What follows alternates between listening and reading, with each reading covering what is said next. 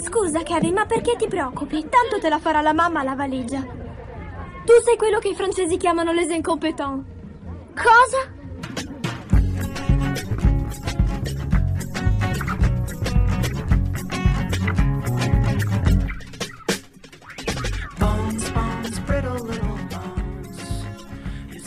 Ciao gente, episodio 47 degli incompetenti, podcast di cinema solo per stomaci forti. Io sono Andrea Basti, con me ci sono Lorenzo Bertolucci. Buonasera, buonasera. Buonasera a tutti. Ciao. Buonasera. E Francesco Ghignola. Buona- Buonasera, buonasera, Lorenzo. Lorenzo. buonasera. Tra l'altro se lo ascoltano di giorno questa cosa non ha alcun senso. Però è uno stato mentale la sera, cioè in questo podcast è un po' meditabondo, va ascoltato con, che tu pensi alla sera. Cioè, se anche tu lo ascolti di ascolti- giorno, comunque devi tirare giù le tapparelle. Tutto. Sì, sì, ma devi essere un po' Tra l'altro è giorno anche adesso che stiamo registrando, io dico buonasera. così a prescindere. Sono le, sono le gentilezza. 7.50 del mattino. per educazione. Lorenzo è un podcaster educato. Allora, episodio 47, l'episodio in cui litigheremo fortissimo, quindi direi di iniziare subito subito col film che ci troverà, diciamo, parecchio divisi. Si tratta dell'ultimo film di Edgar Wright, Ultima notte a Soho, appena uscito nei cinema italiani. Eh, dicevo il ritorno del, del nostro amico Edgar Wright, un po' l'amico di tutti qui, che stavolta un po' l'aveva fatto anche con Baby Driver, esce dalla, dalla- dalla comfort zone, perlomeno da quello che io considero la sua comfort zone, e affronta in questo caso il, eh, il thriller slash horror psicologico, eh, guardando soprattutto agli anni 60 e 70. Di cosa parla il film? Eh, Thomasin McKenzie interpreta Eloise, studentessa di moda ossessionata dalla swing in London, dalla musica e, e l'estetica di, di quel periodo lì e di quel luogo lì. Arrivata nella capitale inglese, Londra, in- inizia a sognare di essere proprio nella Londra degli anni 60 e si trova nei panni di Sandy, eh, interpretata da Natalie Orjoy, che è un'aspirante cantante e eh, ballerina anche, mi pare. Si troverà in, questa- in questo viaggio nei ricordi di, nella vita di Sandy, nei ricordi, non, non si capisce subito se è immaginata o meno questa vita, eh, a scoprire che sotto diciamo, la patina glamour che lei aveva sempre eh, idealizzato si nasconde in realtà un- un- diciamo, una realtà ben diversa. Magari vuoi iniziare tu Lorenzo che sei quello mi sembra che sta un po' più a, a metà tra i nostri giudizi. Quindi devo iniziare io. Così mi dicono. Va bene, e allora, il- non so se sono a metà tra i vostri giudizi, perché non so quali sono i vostri giudizi. Non sono comunque entusiasta e questo era un film che io, come voi, ho- aspettavo tantissimo e, e che volevo tantissimo che mi piacesse, o forse che addirittura non, non avevo dubbi che mi sarebbe piaciuto eh, contro ogni critica che, che gli avevo visto muovere quando era uscito a Venezia, perché comunque è un film di Edgar Wright, per quanto mi riguarda Edgar Wright non solo non ne ha mai sbagliata una, ma ha fatto tutti dei centri talmente grossi e giganteschi con forse un minimo calo su, su, su Baby Driver che non reggeva perfettamente fino alla fine come gli altri suoi però insomma averne, averne, averne. E stavolta ha fatto questo film qua, che è, eh, questo sì, un film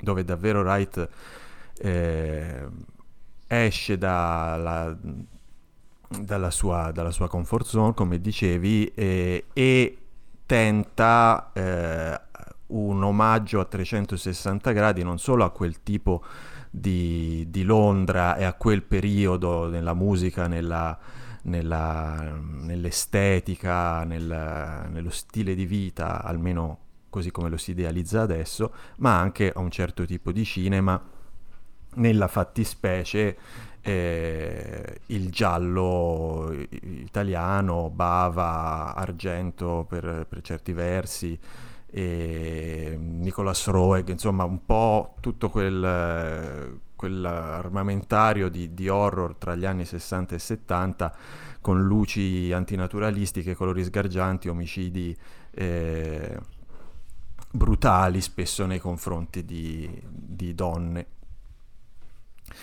Oh, eh, il film non è che non funzioni, è è divertente ed è, ed è piacevole ed è un chiaro omaggio fatto con amore e fatto con rispetto, forse anche eccessivo. Io quello che, che imputo a questo film, che è un, un film di un regista con, una, con uno stile fortissimo, con una personalità assolutamente riconoscibile, con caratteristiche che secondo me lui qui ha... Eh, scientemente deciso di, di, mettere un po' da parte, come la, l'elemento di commedia, eh, l'umorismo, il montaggio tutto frenetico, inventivo, eccetera. E sono tutti eh, elementi che finora erano stati estremamente eh, caratteristici del suo stile e che qui eh, emergono molto meno, molto poco. non che questo sia di per sé un difetto, perché appunto tutti possono voler cambiare e fare qualcos'altro.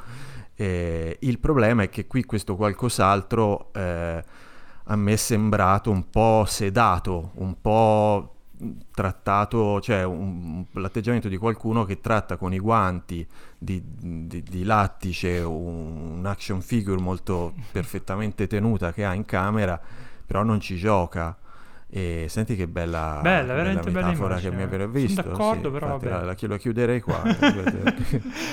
eh, no, però cioè, eh, comunque diciamo, no, no, secondo me gli, quegli elementi lì però, ok, li mette un sì. po' da parte, non è che non ci sono, perché col montaggio fa delle robe che...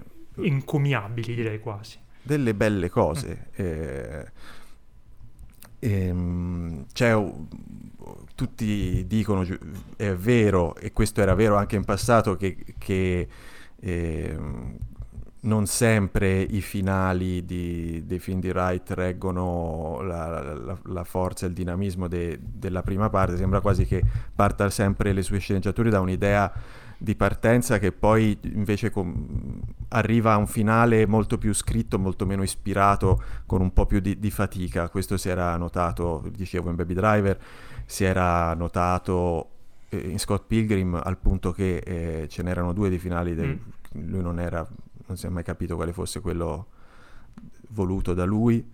E nella trilogia del cornetto invece questo non, no, però nel cos'era uh, World's End c'è un, c'è un, bel finale anche se molto più eh, però li ha scritti insieme perde comunque quei film come? scritti insieme a Peg. sì sì sì sì esatto e vabbè, comunque non stavo parlando degli altri film, stavo parlando di questo. La, la, prima, ehm, la prima, parte è quella che ovviamente funziona meglio, e ha una scena molto molto molto bella che è quella in cui eh, Ellie per la prima volta eh, eh, si ritrova nel mondo degli anni 60 ed entra, va in strada e vede i, i, cinema tutti scintillanti e poi entra in un locale dove c'è Silla Black che sta cantando e è tutto girato con grande maestria, con movimenti avvolgenti di macchina e con uh, dei giochi molto belli di specchi, insistiti quanto volete, ma comunque sempre belli, sempre, sempre insistiti per far vedere la, il dualismo tra le, tra le, due protagoniste che sono una appunto il, il riflesso dell'altra.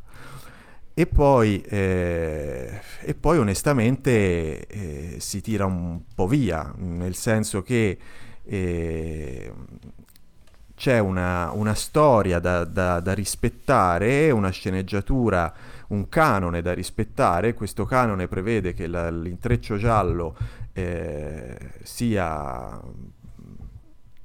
tocchi certi, certe stazioni e certe eh, caratteristiche un po' stereotipate di sceneggiatura e la, questa sceneggiatura segue un po' tutti questi, questi canoni, eh, fa tutte le fermate, eh, inserisce eh, abbastanza eh, po- con poca ispirazione due o tre personaggi maschili che sono del, dei burattini assoluti e capisco che c'è eh, poi tutto un, un discorso eh, sul rapporto tra i, tra i sessi nel, nell'epoca di, odierna e in passato, questo non vuol dire che uno sia legittimato a scrivere così dei personaggi come quello di Matt Smith e, e come quello del ragazzo compagno di scuola, ecco che sono uno una macchietta e l'altro una macchietta positiva. E, è un po', un po', po' così, cioè eh, ci sono molte concessioni a, a stereotipi di quel genere cinematografico che non sempre eh, mi sembra siano mh, stati filtrati dalla sensibilità di Wright. Ehm, per finire poi in uh, un finale con colpo di scena eh, abbastanza telefonato e comunque anche per chi come me non l'aveva colto abbastanza poco sconvolgente o piuttosto fine a se stesso con eh, contorno di effetti speciali e kitsch eh, non particolarmente in, te- in tono con il, con il resto dell'estetica del film.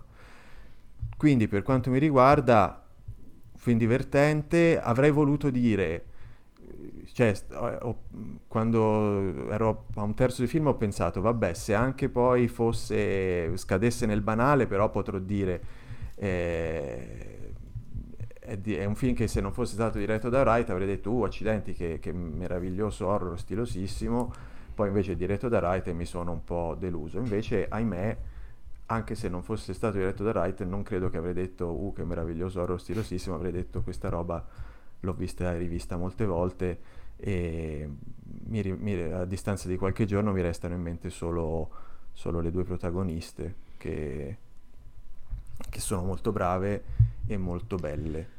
Ah, io cioè, sono d'accordo con te sul fatto che... Volete sapere chi mi piace di più? Mi piace di più Thomasin McKenzie, sì. una, una cottarella per lei. Sì. Anche se l'altro ovviamente fa vedere a tutti cos'è una faccia da cinema e, e carisma. Sì, sì, no, quindi, cioè, lì Anatoly Orgel forse è stato uno dei ruoli più in parte, di cui forse insieme The Witch è stato uno di quelli ruoli in cui mi è piaciuto di più personalmente. No, io sono d'accordo con te sul fatto che io forse sono quello più entusiasta qui di questo film, sul fatto che... Te sei sempre quello più entusiasta. Perché sono un entusiasta, sono una persona esatto. di fo- forti passioni. In questo caso io eh, riconosco, ripensandoci poi in questi giorni, che forse manca un po' di quella patina Mm, sofisticata che Edgar Wright rimetteva nelle letture di genere. E la tua idea che sia perché ha troppa riverenza, forse, o comunque non vuole troppo eh, frullare il genere ripasticciato e ricomporlo, potrebbe essere un, una motivazione. Mi spiegherei così anche appunto che eh, la risoluzione del mistero sia veramente brutta, tirata via, fatta male, telefonata e tutto, perché poi sono anche elementi del genere, il fatto che comunque i misteri di, quei, di, quel tipo di genere di film non erano il punto di quel tipo di genere di film, erano film che andavano molto più sullo, sullo stile e sulle atmosfere. Però appunto, secondo me, in questo caso lo stile e l'atmosfera sono veramente belli, veramente eh, filtrati attraverso la sensibilità di Edgar Wright, che soprattutto ha come primo obiettivo che secondo me qui raggiunge di farti divertire. Cioè io sono uscito dal film energizzato, divertito, cioè, e usa tutti i trucchi del mestiere, tutte le sue, le sue capacità, eh, sia f- giocando benissimo col montaggio matto, sia facendo delle, dei piani di sequenza. C'è il piano di sequenza del ballo, tra l'altro avevo letto un articolo per cui non c'erano computer grafica o effetti speciali, è ah, fatto sì, tutto con loro che, che, che escono e rientrano, e, ed è una eh, roba eh. che è proprio divertente. Per cui... Sì, sì, infatti quello è, fa parte della scena che mm, dicevo. Eh, no, ma cioè, mm, secondo me è tutto funzionale al fatto che, che, che, tu ti possa divertire.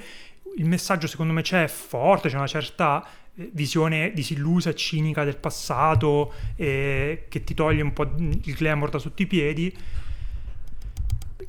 Non è all'altezza degli altri film di, di Wright, forse sì, forse no, però comunque secondo me è un film estremamente no. divertente, estremamente eh, che cioè, mi ha fatto proprio percepire la passione che, che, che, Edgar Wright ha per il genere e per quel periodo lì.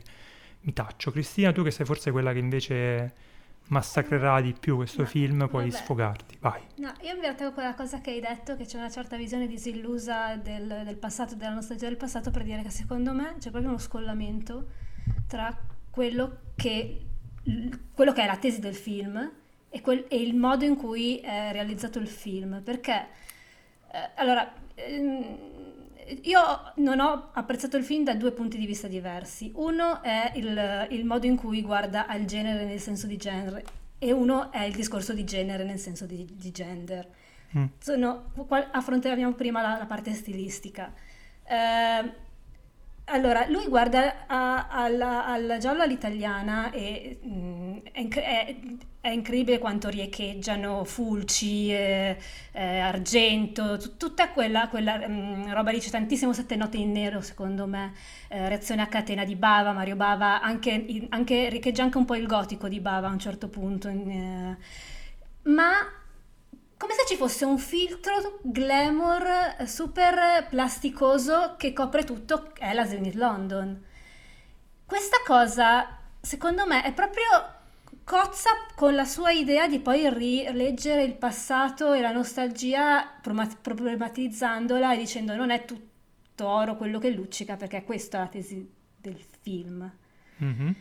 E eh, secondo me è proprio un problema stilistico, è, un- è è- è come se avesse avuto un'idea, avesse, ovviamente perché è un, è un- ottimo regista, gli strumenti per metterla in pratica, ma queste due cose non match, non- per, per quanto, cioè, mm, per quello che ho percepito non riescono a matchare tra loro.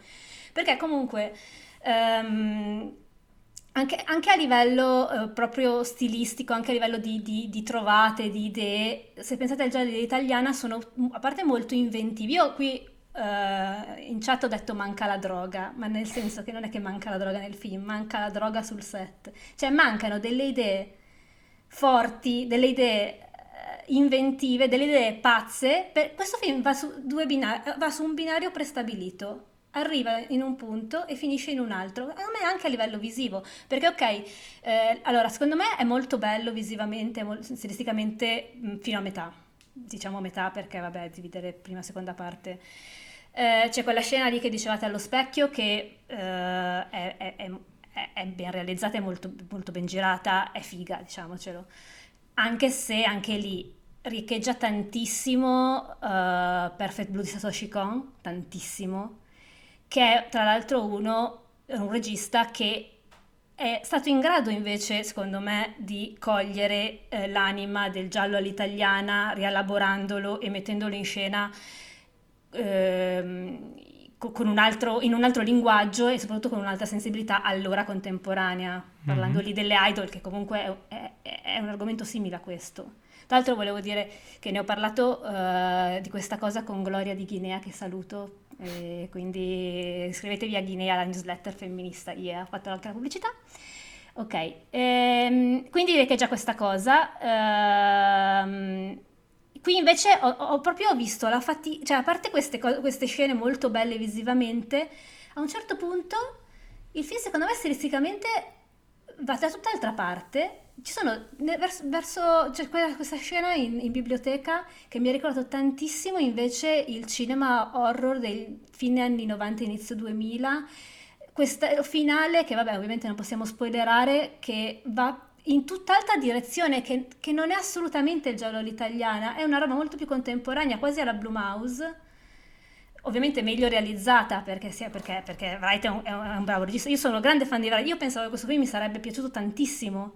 Cioè, sono, sono- sono- sono una donna delusa da. Cioè, Quando hai fatto il paragone con la Blue Mouse ho fatto un po', fatto un po' così dentro. dai, la sono scena, da- la scena in biblioteca.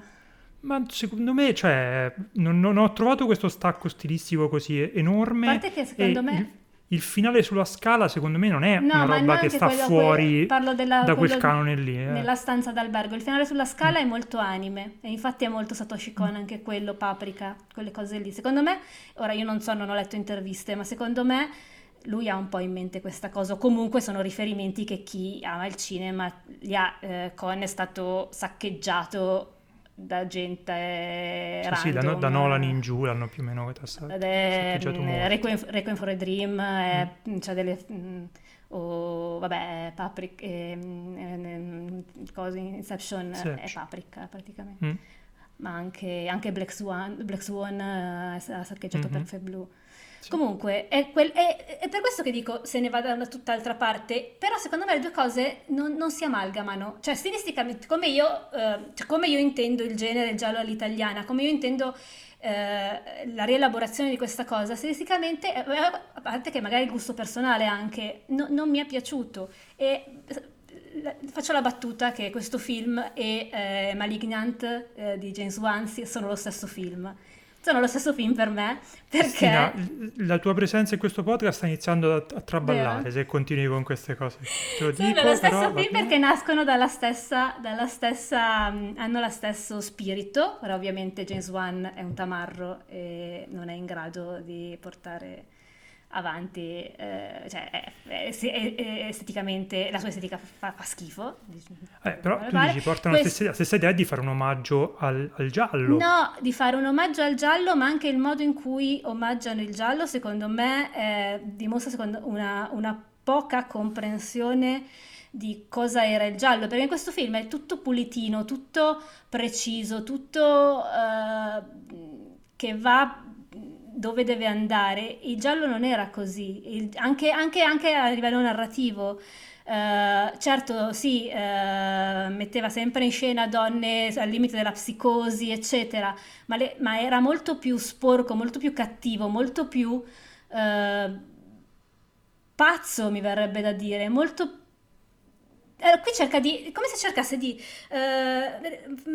far- fare met- rimanere in equilibrio due mondi che, che di- è, è molto complicato eh, unire. Uno è tutto il discorso che fanno sulla violenza di genere, che voi potete dire è strumentale, ok, è solo un, un- una- uno, uno spunto di trama per portare avanti la- l'azione, però c'è chiaramente il discorso che voglio fare è molto chiaro. C'è questa cosa che sembra che metta in scena eh, quello che lui pensa, di- cioè le paure delle donne, però eh, filtrate da- da- da- da- da- dal suo punto di vista, come se ci fossero, mh, come se a ogni angolo eh, ci fossero de- degli uomini pronti a farci del male, cosa che vabbè in realtà a volte c'è, però comunque. No, ma io poi lì, come, come- come ho detto, ti ho detto, uscito dal cinema, quel finale lì effettivamente mi ha... Era molto stonato in quel senso lì. Eh, Però mettere insieme so- questo tema con eh, il tema delle- della, della psicosi femminile tipico del giallo non matchano e, non matchano e, e anche cioè, il, il modo in cui lo metti insieme è anche piuttosto goffo. E mi ha fatto un po' incazzare questa cosa, sinceramente. No, ma infatti io ti ho detto, quando ho visto il finale ho detto qua Cristina si incazzerà sicuramente. È, mo- è- mo- è molto semplicistica la cosa, io capisco che non sia questo il punto, però non, non neanche nei gialli di, di, di Fulci, nei gialli di Argento è così semplicistica la cosa. Non è, è molto, I personaggi sono quasi più complessi eh, e stiamo parlando di fine degli anni 60-70. Sì, sì, ma cioè io, cioè, mm, quello che io sostengo è che eh, non è pazzo, non è drogato come i film di Dario Argento perché Edgar Wright non è quel tipo di regista lì, per cui è un omaggio che però poi fa rientrare nell'idea che sic- sicuramente è pulitina, sicuramente è, è un po' sanificata, che è quella di Edgar Wright, perché comunque Edgar Wright è un regista estremamente cinefilo nel senso un po' più largo del termine, per cui eh, lui fa un omaggio che è molto eh, più sulla tecnica e più sull'estetica che poi sul senso profondo, secondo me, di un genere. Però poi li fa rientrare nelle sue sensibilità, nel suo umorismo e nella sua visione del mondo. Eh, Ovvio che sì. in un film in cui non c'è molto umorismo, anche se ce n'è, e alcune scene secondo me sono molto divertenti, è evidente che asciugato di quell'umorismo, questa operazione manca un po' di sostanza, quella sofisticatezza, quella sofist- che- di cui parlavo prima, Ma secondo, secondo me è perché non è il suo, cioè non è il suo genere, non è il suo, non è la sua storia, non vuole, vuole fare qualcosa perché è, fa- è un fan, perché penso sia un fan, Mm. però è, come vabbè, l'avete detto anche voi, esce dalla sua comfort zone e non- boh, secondo me non, non- non porta a casa niente. Se non, eh, forse, forse l'omaggio, l'omaggio alla, alla Londra degli anni 60, quello magari è riuscito. Beh, La, la colonna sonora è molto magari. bella. Eh. Quello oh, cavolo, tutta la parte, la è parte veramente appunto... molto. Tanto mi sono sentita colta sul vivo perché io sono una di quelle ragazze che sente i Kings e quando dicono. Eh, vedi? Quella sì, eh, non matcha il resto. Vabbè, eh, la- a me quando trattano male il giallo. Ci rimani, me prendi ci sul personale. sì, la prendo sul Francesco, dammi manforte, per favore. Allora, e... Allora. e mi sto stiracchiando. No, devi tipo fare con eh, le nocchie. no, Allora, in realtà stronzi. no, perché avete allora eh, eh, Cristina io ti voglio bene ma mi hai fatto tanto male negli ultimi dieci minuti, sappi. Infatti l'ho detto anch'io. Tanto dolore ta- mi hai causato, come diceva il poeta. Eh, in realtà ehm, avete raccontato questo film sotto tre prospettive diverse che eh, eh, dimostrano, per dirla con una paraculata, quando questo film comunque sia un film che non lascia indifferenti. Mi piace questo modo di dare Bravo. ragione No, a tutti. convinto. questa cazzata che ho detto. Se fa Eh, discutere è un buon segno. Esatto, io sono più o meno dalle parti di Andrea, anzi un po' meglio di Andrea, perché Andrea poi dopo alla fine dà un po' anche ragione a Cristina, dà un po' anche ragione a Lorenzo, invece io dico... Ma no, perché io sono una persona buona. Torto, marcio, no. E scherzi a parte, io ho un rapporto con Edgar Wright che è molto simile a quello che ha descritto Lorenzo. con i suoi film, cioè sono tutti film che mi piacciono moltissimo e probabilmente da come li avete scritti pi- mi piacciono più di quanto siano piaciuti a voi anche quelli considerati minori. Forse il mio No. film del cuore di Edgar Wright, fucilatemi, è Scott Pilgrim, con cui un rapporto mio... Ma nessuno ti fucila. No, no, Eh, cioè, secondo me... Eh, invece Cristina ha fatto una faccia brutta. No, eh, no, lo che l'ho rivisto recentemente è E molto no, ma bello, c'ha delle motivazioni mie. Ma in realtà tutti i suoi film mi sono piaciuti tantissimissimo e questo film mi è piaciuto estremamente di meno degli altri. Eppure, mi è- per far capire quanto mi piace Edgar Wright, questo mi è piaciuto molto. ok? Quindi, eh, anche io dico che sicuramente poi ripensandoci ci sono un sacco, ci sono delle cose che, che non che non mi hanno convinto, ma nel senso che so cosa può fare lui. E comunque quando ripenso a Edgar Wright penso a certe cose, di- penso al montaggio di Baby Driver con la musica, penso a eh, sequenze di raccordo di Hot Fuzz, eh, al finale di Shaun of the Dead, eh, alle cose di cuore eh, soprattutto che c'erano nei, soprattutto nei suoi primi film. Eh, questo è sicuramente un film io, è una cosa che sapevo in, qualche- in qualche modo quando sono entrato, quando- per quello che sapevo del film, comunque è un film che è stato girato 50 anni fa, come tutti i film che escono adesso, ehm, che è un film un po' di transizione, comunque è un film un po' di passaggio e nell'attesa che lui faccia una cosa più pro- propriamente sua al 100%. Detto questo, a me il film è piaciuto tantissimo, eh, più o meno lo descriverei come l'ha descritto Andrea, cioè è un film um, estremamente divertente dove in realtà gli elementi caratteristici del suo cinema ci sono, ehm, sono un po' meno, come dire, smargiassi, eh, sono un po' meno, ve la faccio vedere io quanto sono bravo, eh, è un pochino più... mm, cioè, nel senso, mm, lo vedi, lo vedi che è bravo, però è meno, come dire, è meno... mm, Vabbè, avete capito? Sì, sì, è un po' più riverente verso il genere. Sì, è un pochino meno. eh, Si tira un attimino indietro rispetto a cose. I numeri li fa, però non strafà. eh, eh. Eh, il- il- una delle caratteristiche insomma, principali del suo cinema è, la- è il montaggio. Secondo me, ci- qui ci sono delle cose. eh, anche riguardo alla musica, tornando a quello che accennavamo di Baby Driver, ci sono delle cose mh, mol- molto interessanti che lui fa nel montaggio della musica. C'è quel, una sorta di montage di una serie di serate che si ripetono sempre uguali.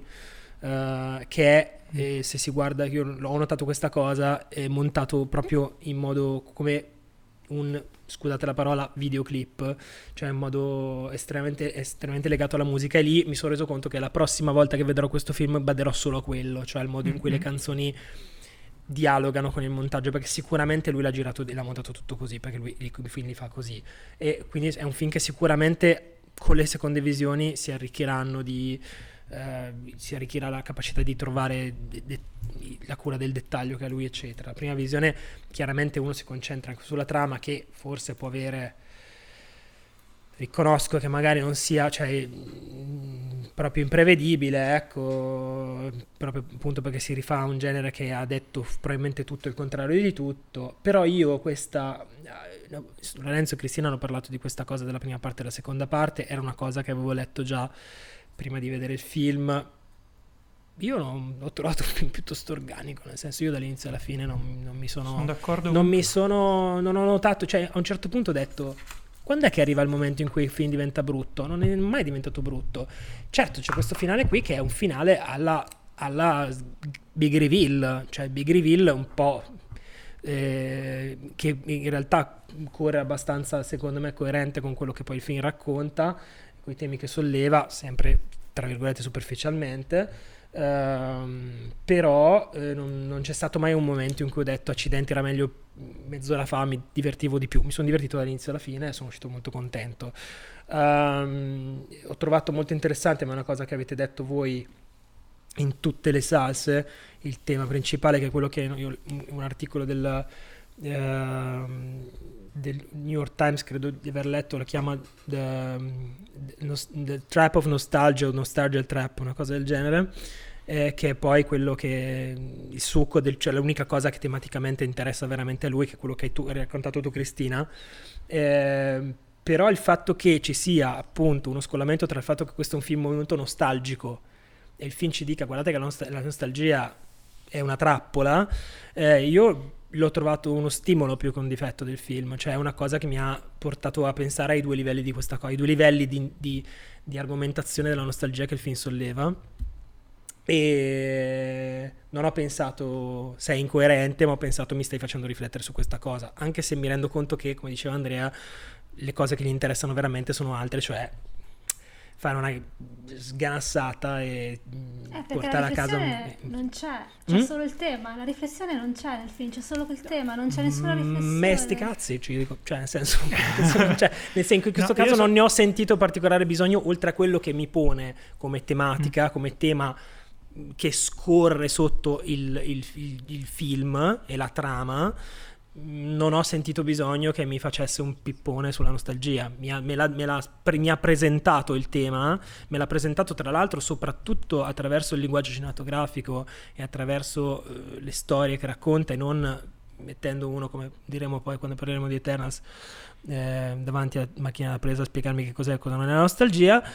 E io sono rimasto soddisfatto così, non chiedevo altro. Ecco. Secondo no, me io... lo presenta come pippone. Cioè, eh? nel senso... io, io l'unico mio, mio appunto in questo è che secondo me questo, questa, questa, cosa si inceppa appunto nel finale. Cioè, secondo me, non, non, se ci penso bene, non torna tutto di que, de, de, dell'elaborazione di questa, di questa idea per cui la nostalgia è una trappola che sotto la patina del, del, del tutto bello è, è in realtà una, una, cosa pericolosa e superficialmente rischia di, di, di, di farti del male, ecco. Beh, riassunto Però, del 90% della trama, poi se alla fine non lo faccia sì. fino agli ultimi 10 no, cioè, minuti, cioè, secondo me, no, cioè, se tu devi descrivere poter... di cosa parla, parla di quella roba, cioè la ragazza sì. è una nostalgica che a un certo punto sì, si rende conto che belli vinili, ma poi alla fine Scusami Cristina, ti avevo interrotto. Gli uomini sono una merda no, no, adesso e prima e dopo, insomma. Quello è indubbio, comunque.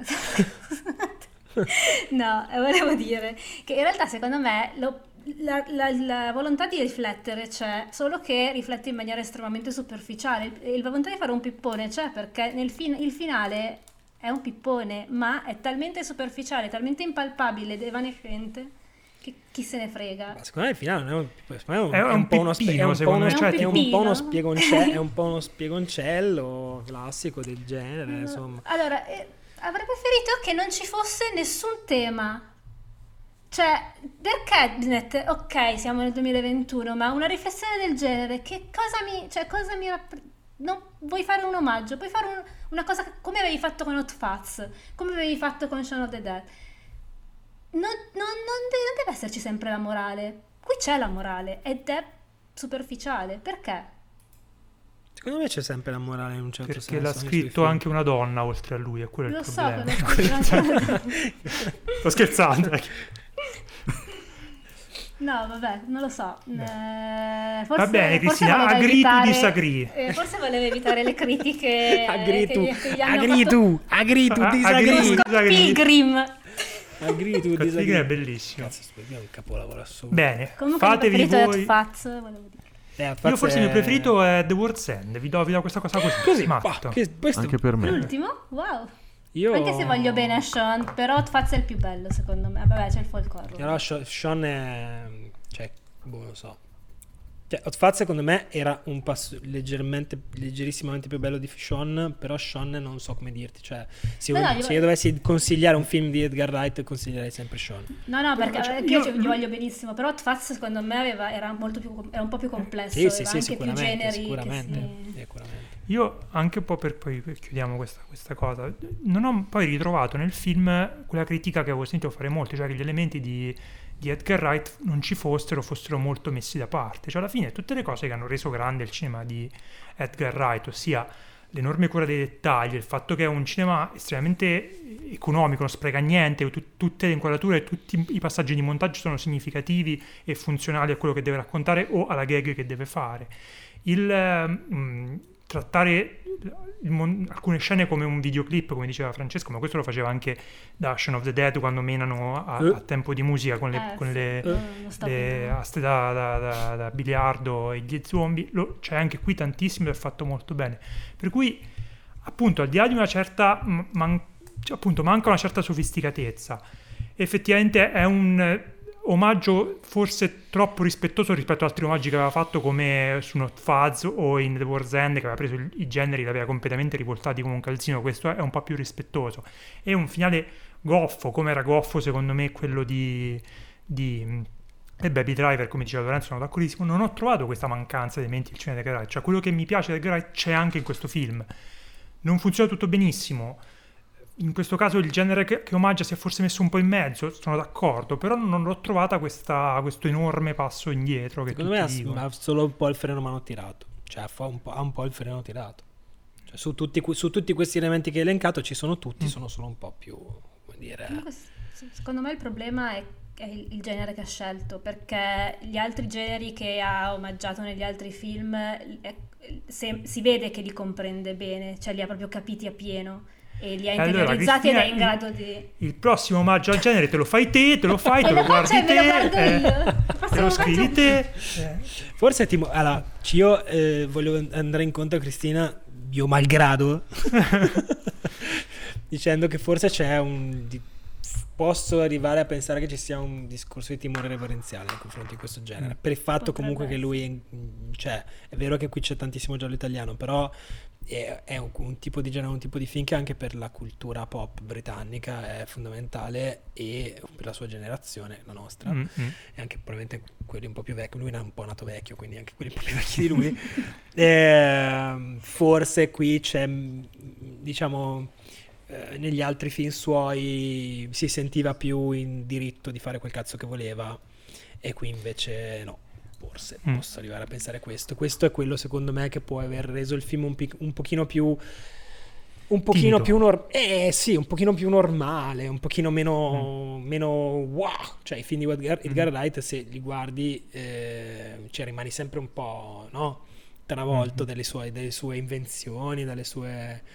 E questo è molto divertente, per quanto mi riguarda moltissimo, poi però esco dal cinema, forse non ci, non ci penso più se non appunto questa voglia di, di andare a rivedere cose che sicuramente nessuno di noi ha notato alla prima visione, perché i suoi Mm, film sono est- molto densi e sono tutti film che crescono poi con il tempo, secondo me. Anche per te Cristina forse, chissà. Chissà. chissà. Ok, questa era Ultima Notte a Soho, che comunque andate a vedere perché non sta incassando molto ed è una cosa Non è orribile. nessun cinema tipo. esatto. Ah Possiamo- sì, in Italia... Senza fare nomi Mm. possiamo dire che l'hanno buttato nel cesso questo film e Eh. possiamo dire anche che non è la prima volta che buttano nel cesso un film di Sì, Edgar Possiamo anche dire che non è che sia proprio doppiato da dei fuori classe. Ma Eh. tu l'hai visto doppiato, è vero? Com'è andata? Lorenzo? Eh, c'è quel problema per cui che già mi era successo con, con Black Widow, figurati, figurati questo, per cui capisci che non sta facendo ridere dove in teoria dovrebbe far ridere perché nessuno dei- degli adattatori o dei doppiatori italiani lo stanno interpretando come una linea, una battuta di commedia e quindi eh, dici ah ok, questa cade tutto nel vuoto e poi devi fare un lavoro a posteriori lì su- sul posto per immaginare cos'è che stessero dicendo in, eh, in originale, Sì, quindi cioè, non è che, che ti diverti Guarda, particolarmente. dagli un'altra possibilità allora al Enigma quando vuoi perché fa anche ridere secondo me, cioè, soprattutto Mm. nella prima parte ci sono dei momenti che proprio ridevo E poi, ti, ah, ah. e poi ti perdi la recitazione di Thomasin McKenzie che è a volume 1. Ma, cioè, tra l'altro ho detto questa cosa, parleremo di Ultima Not- Ultima Nota Solo probabilmente per due ore a questo punto.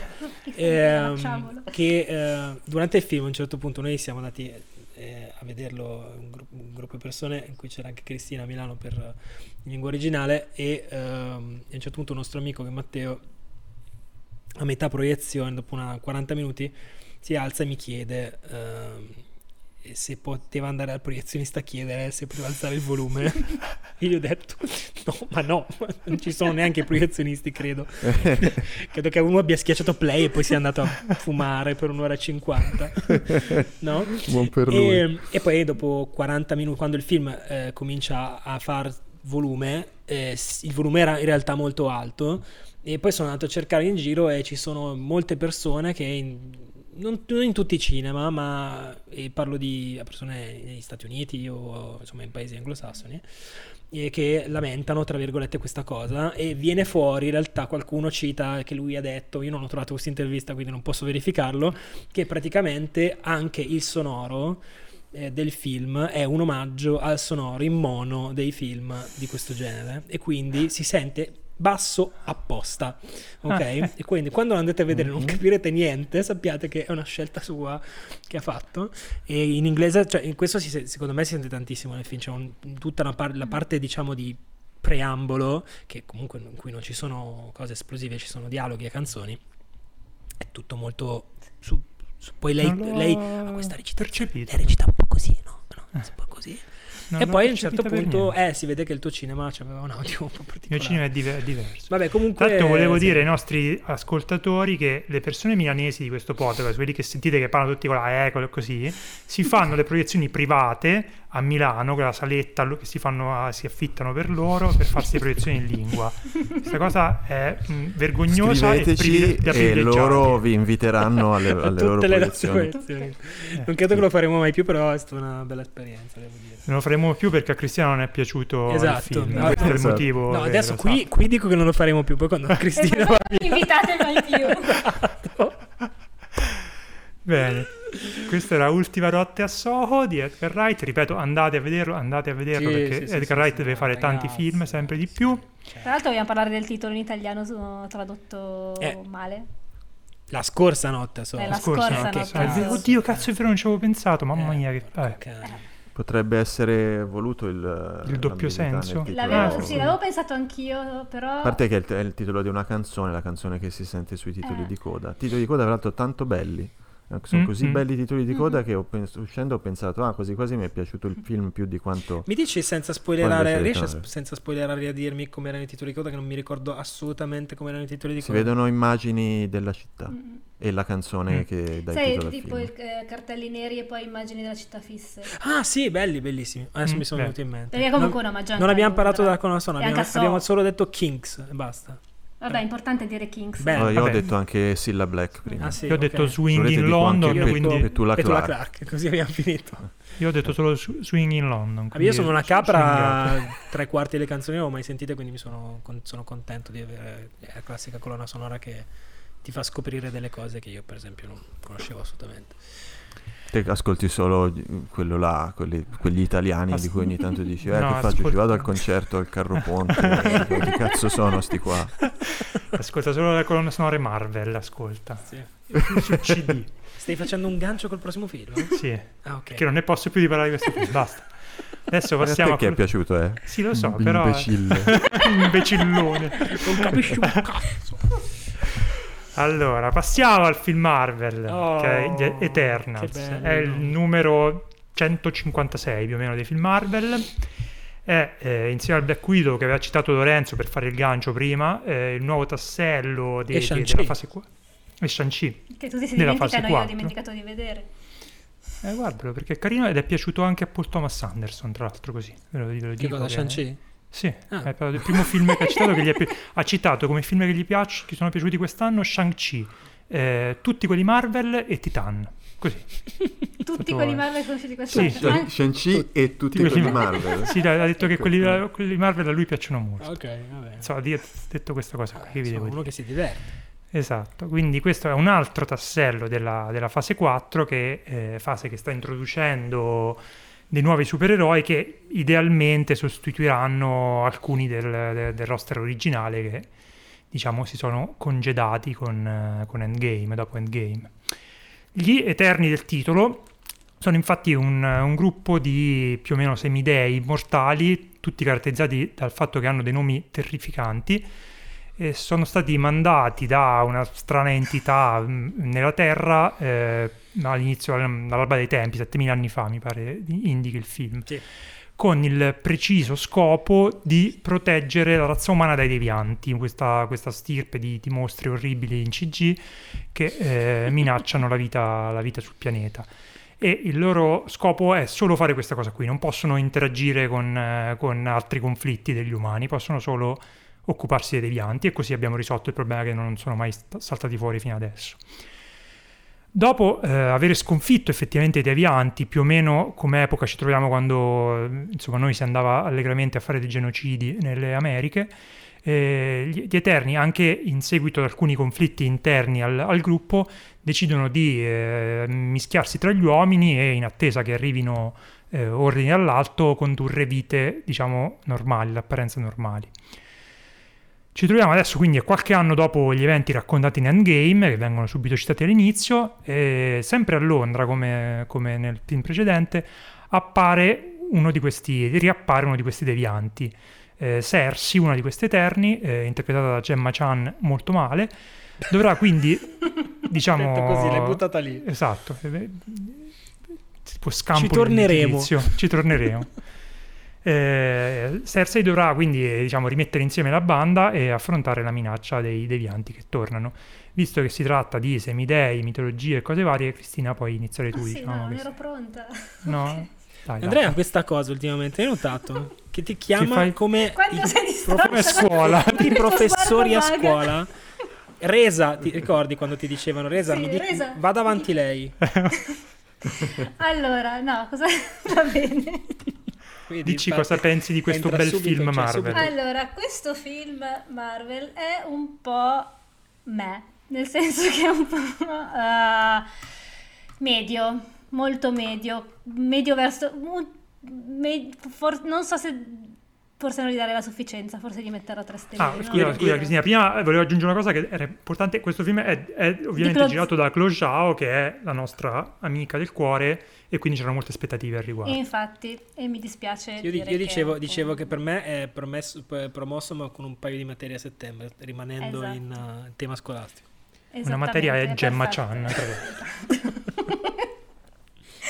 No, allora, secondo me ehm, è un film molto... Allora, è un film anche que- poco equilibrato, nel senso che ehm, è molto serio perché probabilmente la materia narrativa da cui partiva era molto seria, non lo so, non ho letto i fumetti degli Eterni, se qualcuno di voi ha letto i fumetti degli Eterni parli ora o taccia. Sì, me li ricordo Sempre. molto poco. ehm, erano più che altro famosi ai tempi perché erano il progetto di Jack Kirby che si era fatto in autonomia senza, eh, con, con un grosso eh, potere di, ehm, di non far mettere mano alla. Marvel alla cosa.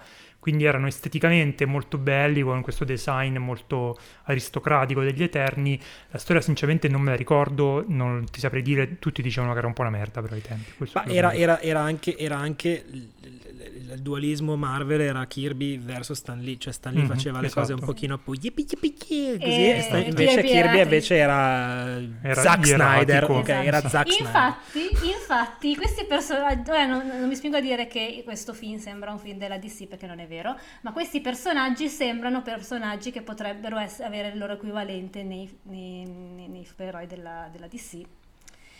E sono molto seri e molto, eh, ampol- cioè molto eterni, diciamo. No, e quindi il film è puntellato invece da dei momenti di comicità random che sembrano giusto, cioè sembrano inseriti eh,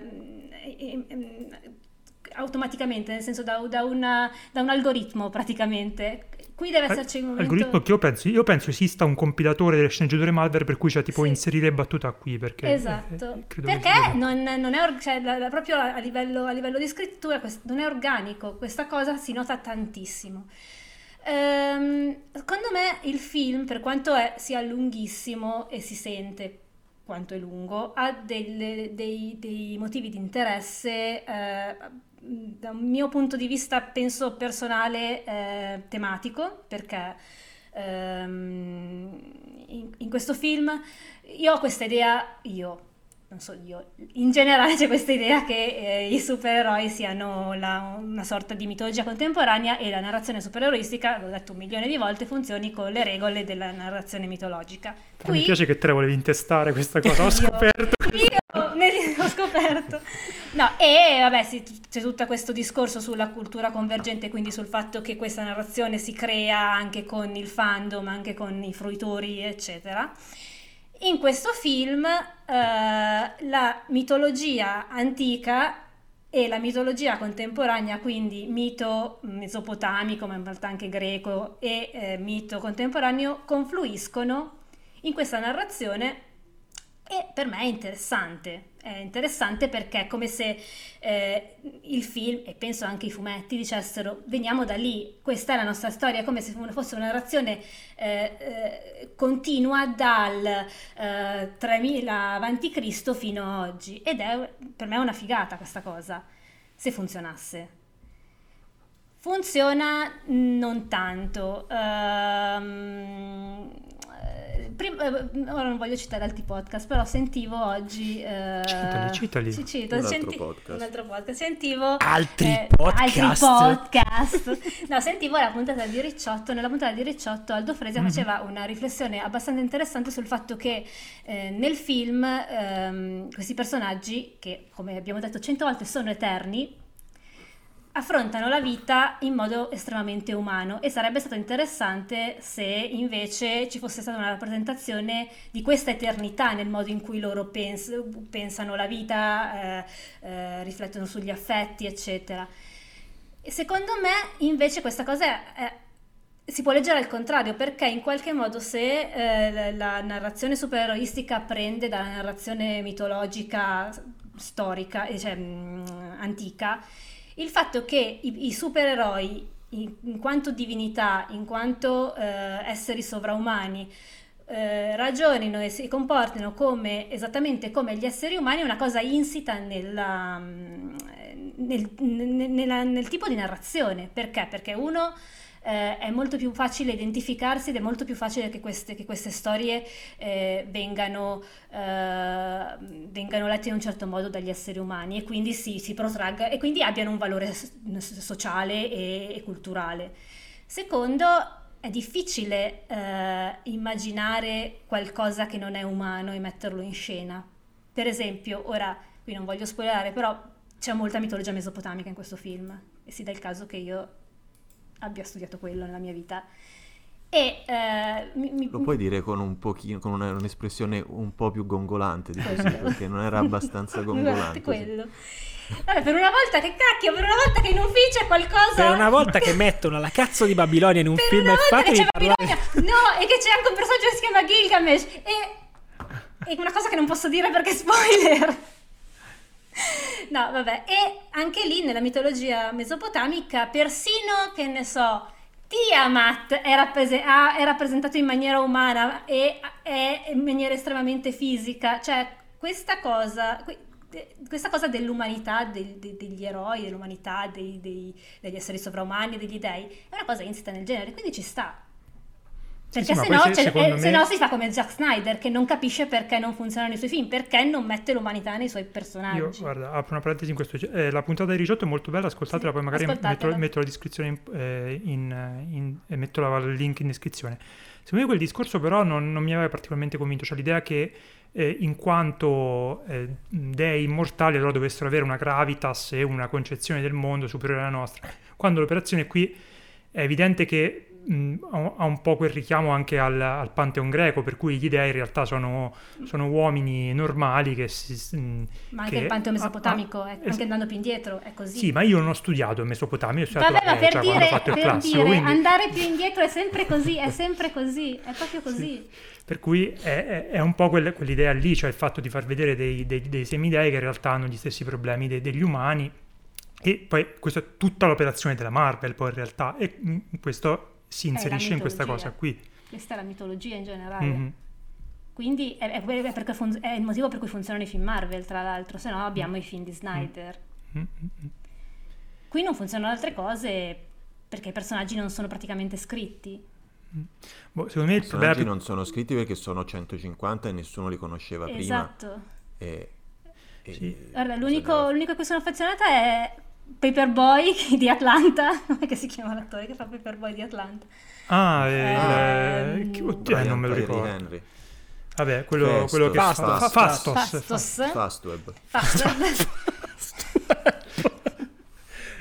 Che tra l'altro è lo sponsor di questo fo- podcast, giusto Andrea? Sì, Esatto. assolutamente. guarda. e... Mettiamo il link anche quello in descrizione. E gli altri, boh, forse c'è il rapporto... Mettiamo il link di Fastweb in descrizione per chi non lo trovasse.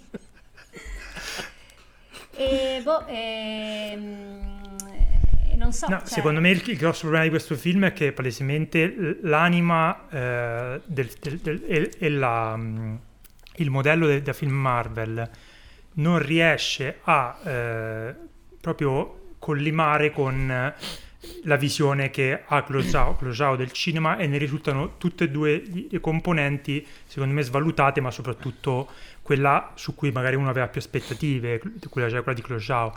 Secondo me, come film di intrattenimento, io non ho subito come te la lunga, la lunga durata. Secondo me è, è molto brillante. La sceneggiatura c'è questa cosa, appunto, dicevo, da compilatore Marvel, per cui ogni tanto devi stemperare, fare quello che tec- tecnicamente sembra si chiami Batos, cioè l'idea che quando eh, c'è il climax che cresce, poi devi, devi- devi subito chiuderlo in anticlimax con una battuta che, che Batos? stempera. St- Batos, E sicuramente. anche un altro degli Eterni, tra l'altro. Eh, beh, più o meno può essere, sì. eh, C'è Kingo, Druigo e ba- Druig e Anche Batos. Kingo è un bel personaggio, Sì. tra l'altro. Cioè, e quindi cioè, quello che mi chiedo è la stessa idea che ho avuto eh, rispetto a, a Kingo, proprio a, a Kumail Nanjiani, che ho detto, ma perché si è gonfiato come un pallone di, di palestra se poi deve fare quel personaggio lì? Non si capisce. Perché hanno chiamato Clozao per fare questo film? Non si capisce. Perché Cioè, fan, l'ha voluto lei. Sì, vabbè, l'ha voluto L'ha lei, voleva, non c'aveva tipo da farsi il sottotetto e rifarsi il cappotto termico al palazzo, ho detto vabbè, facciamo... Anch'io sono fan di Batman, però non è che di dire Sai clozzare. No, eh, nel senso, eh, poi eh, lei diciamo era stata chiamata quando ancora era una, una regista indipendente de- di quelle che ogni tanto la Marvel prende per dargli un sacco di soldi, ma nel frattempo è diventata una, una regista da premio Oscar. lei, ha, lei ha girato eh, Eternals, se non sbaglio, ma sicuramente voi lo sapete meglio di me.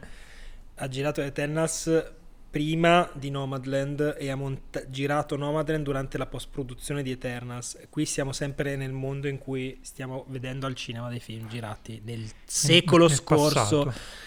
Invece non lo so, non lo so meglio di te, quello so molto peggio di te, infatti non te lo so dire. Credo che sia qui, così. però- Io ricordo che quando è uscito Nomadland lei diceva sì è stato un po' difficile girare Nomadland perché ogni tanto dovevo andare seguire il montaggio di quell'altra roba che stavo facendo. Mi arrivavano i bonifici e dovevo controllare sul Esatto, telefono esatto. che, che fossero arrivati. No, e quindi ev- evidentemente questi due componenti non funzionano. Closao è molto, cioè fondamentalmente quello che fa alla Closao è il- le immagini al tramonto, non è che ci sia molto altro. C'è un po' più di umanità in alcuni senti, senti e passaggi. Cristina che facciamo questo Eh. rumore. Sì, allora poi chiudo questa cosa, poi mi, poi mi taccio. Stronzi. Ehm, però appunto eh, non, non- non- non- lo giudico un brutto film. Cioè è un po' un... eh, cosa che avevo scritto? Eh, Un, un Watchmen for Dummies perché comunque questo è un film in cui... eh, si, si rivede la storia, la storia de- de- della Terra su- sugli occhi, con gli occhi, o con, filtrata attraverso eh, quest- quest- questi dei, che questi semidei che camminano tra di noi. E l'operazione ogni tanto funziona, ogni tanto no. C'è quella scena di Hiroshima che volevo tipo uscire dal cinema di no per favore basta perché veramente non si devono fare quelle robe lì, secondo me. Ho apprezzato il fatto che comunque sia per la prima volta un film Marvel che non ha una prospettiva americanocentrica, ma ha un cast estremamente diverso, estremamente eh, ricco etnicamente e il- il- la storia è puntellata in varie eh, zone del mondo, cioè la- la- per la prima volta un film americano così grosso si rende conto che la storia del mondo riguarda anche qualcosa che succede anche sotto al Texas e sopra il Canada, cioè succedono anche altre cose oltre, oltre a quello che succede tra di voi. E questa cosa secondo me è, è- è stimabile ed è ben fatta. È un film che quando uscì il primo trailer mi ricordo che mi stavamo strappando i capelli, ero contentissimo. Chi ci segue da un po' sa quanto io sono fan eh, della, del- della saga Marvel e quindi ero molto carico perché dicevo, "Oh, finalmente la, la- la fase 4 ha il suo film eh, fondativo che cambierà il tono di tutto, in realtà non c'è niente di tutto questo. Sta fase 4 ancora secondo me non ha trovato il- un, un motivo di esistere, quindi io mi sono divertito, sono deluso e poteva essere molto meglio, però non è un brutto film, le, lo, le, anche le scene d'azione sono, c'è una CG ogni tanto zoppicante, però non sono brutte. Posso dire una me. cosa su questa cosa, poi mi taccio? Non lo so, secondo... vai. Te la sei presa per, per Bright, secondo un me. po' ancora oggi. ce l'ha, scherzo. eh. Ma secondo voi le cioè, quella scena nel bosco con eh, i- gli orribili devianti, eccetera, girata con la luce naturale, hanno fatto qualcosa? Cioè, comunque non è green screen quello. Perché è particolare, quello è il secondo motivo di interesse del film, secondo me. Scene d'azione che non sembrano. Non sono quel casino assoluto di luci Mm. e gente che si muove in maniera conclusionata che non si capisce niente dei, dei film Marvel. Guarda, non ho letto niente sulla, sulla realizzazione, però, Però- devo dire che effettivamente cioè, no- pote- però potrebbe essere benissimo che In è uno di quei casi in cui si, sì, in cui, però uno di quei casi in cui magari si usa la luce, mh, poca luce anche per nascondere i limiti del- della CG. Questa cosa Perché io so che lei voleva girare con luce naturale, qualcosa è mo- Mm. molto girato con luce naturale, Mm. ma quelle scene d'azione mi hanno abbastanza colpito perché sono molto diverse dalle scene d'azione solitamente Marvel Mm, con mm. i mostri in CGI brutti. E- e ti dico questo, che è- ho letto adesso su Wikipedia, il film è girato interamente con luce di candela. Eh, comunque adesso farei, farei parlare Eh, anche Lorenzo che è, Vai. che è quello più fan della Marvel, lo sappiamo, non si tiene, quindi vai Lorenzo, hai trovato la magia della casa delle idee. No, della casa delle... No, la casa delle idee è un altro, non c'entra niente. Che c'è, Francesco? Sono i miei, appu- sta- sono i miei appunti, sto vedere. finendo Ah. la carta di, di roba che Ah. devo dire. Vai, vai. vai. Ah, che bello, eh, eh, accumula. Vai, vai. E io eh, onestamente trovo eh, molto difficile parlare di questo film in maniera che sia quantomeno ascoltabile o interessante da ascoltare. Perché solo non- bestemmiare. No, neanche, almeno sarebbe divertente da ascoltare. E, cioè, non mi è dispiaciuto tanto come temevo che mi sarebbe dispiaciuto quando ho iniziato a sentire la gente che diceva che era terribilmente noioso. Non l'ho trovato terribilmente noioso, non più di tanti altri Marvel, compreso Shang-Chi, eh, che, costruiti tutti su- sulla stessa falsariga. Questo mh, se non altro nel suo essere palesemente una storia troppo grande per, per essere raccontata a questo punto della, del- della storia dell'MCU in un solo film di, di uno- di due ore e mezzo anziché in una serie da 10-12 episodi come chiaramente avrebbero dovuto Mhm. fare per introdurre 100 nuovi personaggi eh, almeno ha una, un andamento un po' diverso nel suo essere così ponderato e, e- e pieno di, di dialoghi eh, anche piatti, anche inutili, però almeno non è eh, il, il canovaccino eh, siparietto comico, scena d'azione, spiegone, scena d'azione, siparietto comico, spiegone di, di tanti Marvel di media fascia. Eh, nonostante qui eh, ci siano comunque eh, queste cose, ci sono spiegoni eh, a volontà, spesso con la- l'ausilio di, di- del PowerPoint come amano fare, come amano fare loro, e pochi siparietti comici molto mal riusciti e poi tanto, tanto, eh, tanto stare in paesaggi desertici e guardare il- l'immensità del, del mondo, il- eccetera. E poi ogni tanto arriva un essere gr- grossissimo e fa "Ah", e tutti dicono "Ah", e poi dicono delle altre cose e nel frattempo io dietro avevo uno, un ragazzino con la fidanzatina che era di quelli che volevano impressionare la, la ragazza dicendo cose a voce molto alta durante il film. E aveva un tormentone che era eh, faccia de merda non era, non era italiano lui. E, e quindi ogni tanto quando c'era un primo piano urlava faccia de merda e, Che rovina un po' il film. Pensavo che per impressionare Sì. la sua fidanzata gli dicesse: Sai che questa è stata la saga creata da Jack Kirby. diceva No, "Sai, vi dico non se- funziona, ve lo posso dire, questo tipo di approccio da anni di, no, eh. di pratica non va. E, e quindi niente, è un film che mi ha lasciato molto indifferente eh, e non- è chiaramente un, un tentativo mal riuscito, però ecco, eh, non, ehm, se un- una piccola cosa, due cose volevo dire. La prima è che eh, molti fan Marvel eh, duri e puri della primissima ora, youtuber e robe così, ne stanno parlando veramente male come se fosse un film completamente diverso in peggio da, da tutto il resto Marvel, quando invece secondo me non lo è affatto, è un film che se non altro non ha il... Eh, cioè non, non ha il, lo svantaggio della totale medietà e della totale asservimento alla formuletta. Qui ci sono eh, delle cose, e nella fattispecie momenti in cui si capisce che c'è una cosmogonia in, interessante e grossa, eh, in, in, certi piccoli punti eh, la si intuisce, non la si eh, addenta quasi mai, però almeno è qualcosa di diverso dal, dall'eroe e dal suo sidekick e dal villain mal riuscito come, come in tutti i film. Poi, eh, per carità, si può stare a lungo a parlare del fatto che non ho capito se Angelina Jolie fosse l'Eterna con i problemi cognitivi, perché sta rimbambita per tutto il tempo a, a, non cioè, anche quando dovrebbe essere rin- rinsavire ha, ha, chiaramente qualche problema. E, e, poi altri personaggi sono così molto molto abbozzati c'è come il Nangiani che eh, credo il, l'espediente di sceneggiatura più insensato che abbia mai visto cioè semplicemente fare dire beh io me ne vado e se ne va dal film. Quello è bellissimo una cosa... devo dire. Sì e... Perché dice, guarda, io raga sono d'accordo, eh, però guarda, cioè, la finale fate come voi. Se, come io... se avessi accettato. Esatto, guarda. Voi consideratemi lì con lo spirito, però proprio, guarda, non c'è come se, proprio. Come se, come sì. se. Guarda, eh, scusate, ma poi sto entrando in galleria. eh, eh, eh,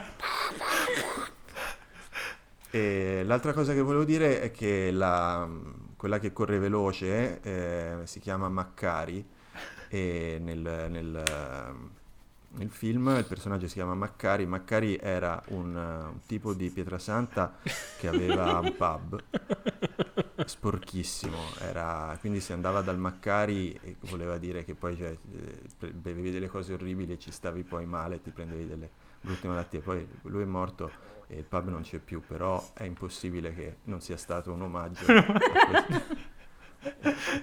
che sa che a, a Crociao piacciono un po' queste zone, eh, queste marginalità umane, queste cose così. Sì, sì, ero... esatto.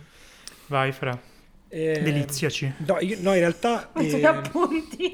allora, questa che, quando è che prendiamo appunti allora, questo podcast esattamente? Però... L'ultima volta della mia vita che prendo appunti, perché mi lascio Grazie. sempre per ultimo e quindi io mi accumulo cose e non mi ricordo niente eh, non fare quella faccia, però volevo dire agli amici a casa che ci stanno ascoltando che loro non possono vederci, noi siamo nella stessa stanza tutti e quattro ovviamente, e ho male al collo da quanto annuito negli ultimi 20 minuti per tutte le cose sagge che avete detto, perché Grazie. noi alla fine ci vogliamo tutti bene e mentre su Edgar Wright ci vorremmo prendere ammazzate, su questo film più o meno la pensiamo tutti a sfumatura più sfumatura meno, mm. direi che la pensiamo sì. tutti più o meno allo stesso modo.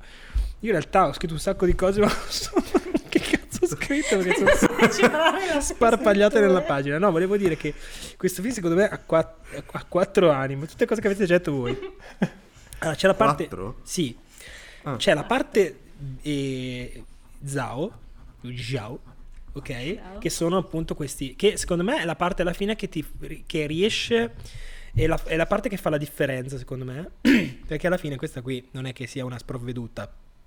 Sicuramente questo non è un film in cui lei è riuscita a fare un film di Chloe Zhao, forse non mi interessava nemmeno fino a un certo punto farlo. Sicuramente c'è uno scollamento, come avete detto voi, tra quel tipo di cosa che c'è nel film e tutto quello che è Marvel, standard, mazzate, battutacce, cose del genere, sta, mm, pilota automatico, eccetera. Però le cose in cui c'è lei, che sono dei momenti di quiete, di dialogo, di incontro visivo, narrativo, sono le cose che ti permettono di arrivare alla fine di un film 2 ore 20 di 800 personaggi che non avevi mai sentito nominare prima, interpretati da persone che non sono proprio la serie A del carisma di Hollywood. Bravi alcuni, sì, alcuni meno, Salmaia, voglio dire. E meno. Eh, però eh, alla fine io mi sono trovato bene con questi personaggi e alla fine non posso dire essere proprio affezionato, però insomma eh, sono dei personaggi che mi, mi hanno come personaggi di un film diciamo stand alone normale in cui alla fine di un film sei, hai passato del tempo con loro e sei contento di averlo passato. Sono secondo me eh, queste, questi momenti che sono purtroppo un po' di raccordo nel film ad aver creato questa, questa, questa possibilità a salvare il film, diciamo la verità, a salvare il film. Perché poi dopo eh, purtroppo c'è questa cosa che ti fermi a guardare que- anche questi momenti in cui loro sono lì, magari con questi prim- primi piani che fa lei un po' grandangoloni, con questi faccioni, con questi sfondoni qui, e dici ah, adesso diranno qualcosa di estremamente poetico e profondo e dicono i devianti adesso hanno una coscienza, e tu dici ma vabbè ok, allora stiamo guardando quell'altro film, no? Eh, però comunque riesce diciamo un po' a fare a barcamenarsi su questa cosa. L'altra cosa è appunto quello che dicevate la Marvel la battutina avete detto tutto. La cosmogonia quindi la, la, la, l'intenzione di creare una cosa ex novo out of the blue così pum, adesso ti racconto tutta la storia dell'universo che c'è dietro a 28 film che hai già visto. Non ne hai mai sentito parlare, però te la sbatto tutta davanti per 40 minuti. Molto ambiziosa come cosa da fare. Uh, secondo me poteva andare peggio, perché l'ho trovata abbastanza facile. Mi, a me divertono un po' queste cose di big scope, diciamo, mm, quando si parla di narrazioni di migliaia di anni, fondazione di Asimov, cioè queste cose qui, no?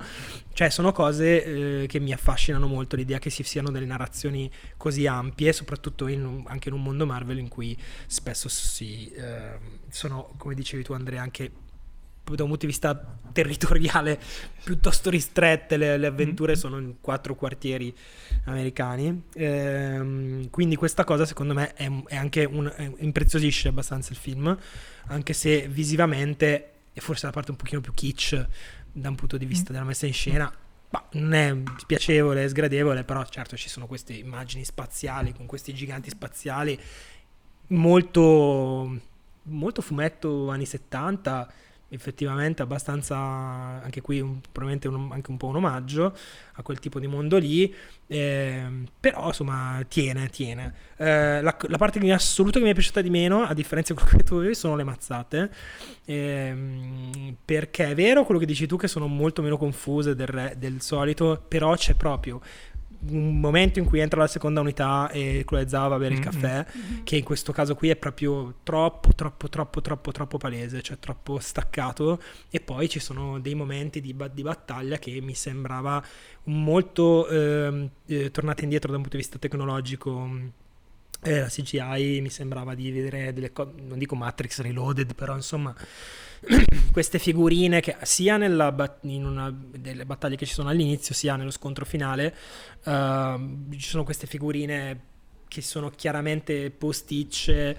Eh, io, io, non vedevo l'ora che smettessero di saltare su e giù e facessero, tornassero a, a, a, parlare dei massimi sistemi, che è una cosa stranissima se ci pensate per la Marvel, no? Aspetta che la cosa migliore di un film siano persone che pontificano sui massimi sistemi e non le mazzate. Detto questo, cosa volevo dire? Personaggi, alcuni belli, alcuni brutti, ci è piaciuto molto Fastos, Ehm, è un personaggio import- importante. Fastos, Fastos è, allora, Fastos è probabilmente il momento, cioè un, ogni personaggio ha una sua eh, finestra, diciamo, che si apre su di lui, tranne quella che corre velocissimo, che poverina sfrutta malissimo, pochissimo. Po- cioè, no, ma perché me... voi non, non siete stati al pub? non capite i sottili riferimenti. Esatto, e no, invece ogni personaggio ha la sua finestra e eh, questo permette ovviamente al film anche di eh, non fare di questi personaggi de, de, de, dei passeggeri, ma dargli un minimo di, minimo di spessore, 5 minuti di spessore, eh, secondo me quello eh, di Fastos. Scusa, scusa, ti interrompo, cioè, quella cosa lì secondo me è ammirevole se ci pensi che comunque cioè, non era facile gestire 10 personaggi no, no, no, e farteli più o meno, dare delle coordinate chiare.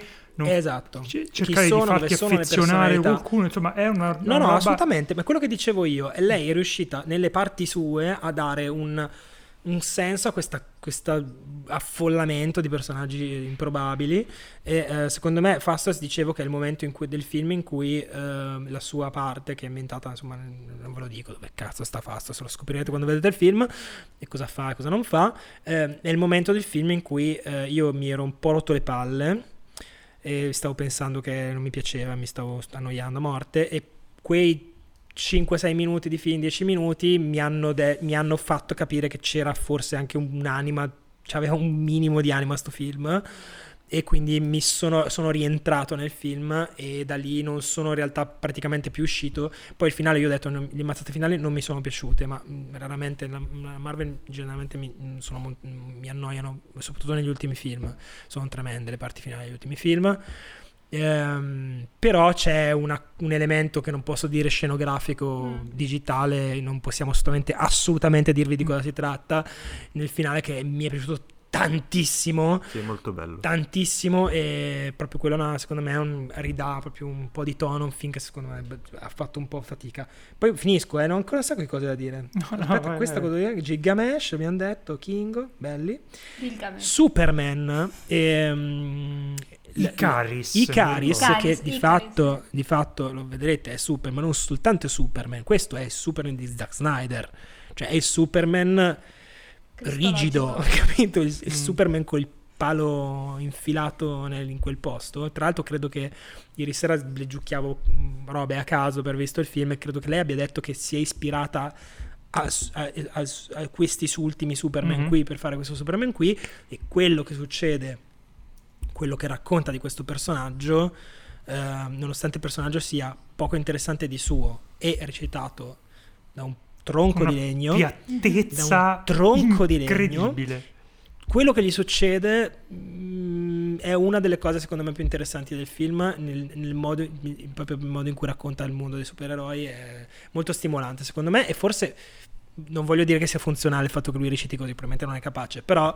ehm, ha, ha, un senso, però non possiamo dirvi di cosa si tratta. Credo c'è anche una certa ironia anche nel, sì. nel um, mettere, in, eh, cioè nel, nel, citare anche Superman sì. quando... Sfacciati, senso, sfacciatissimo lei, quando lui arriva e dice tu sei Superman. Esatto, all'interno del film viene citato Superman, sì, sì, sì, sì. Cosa... Anche Batman tra l'altro. Sì.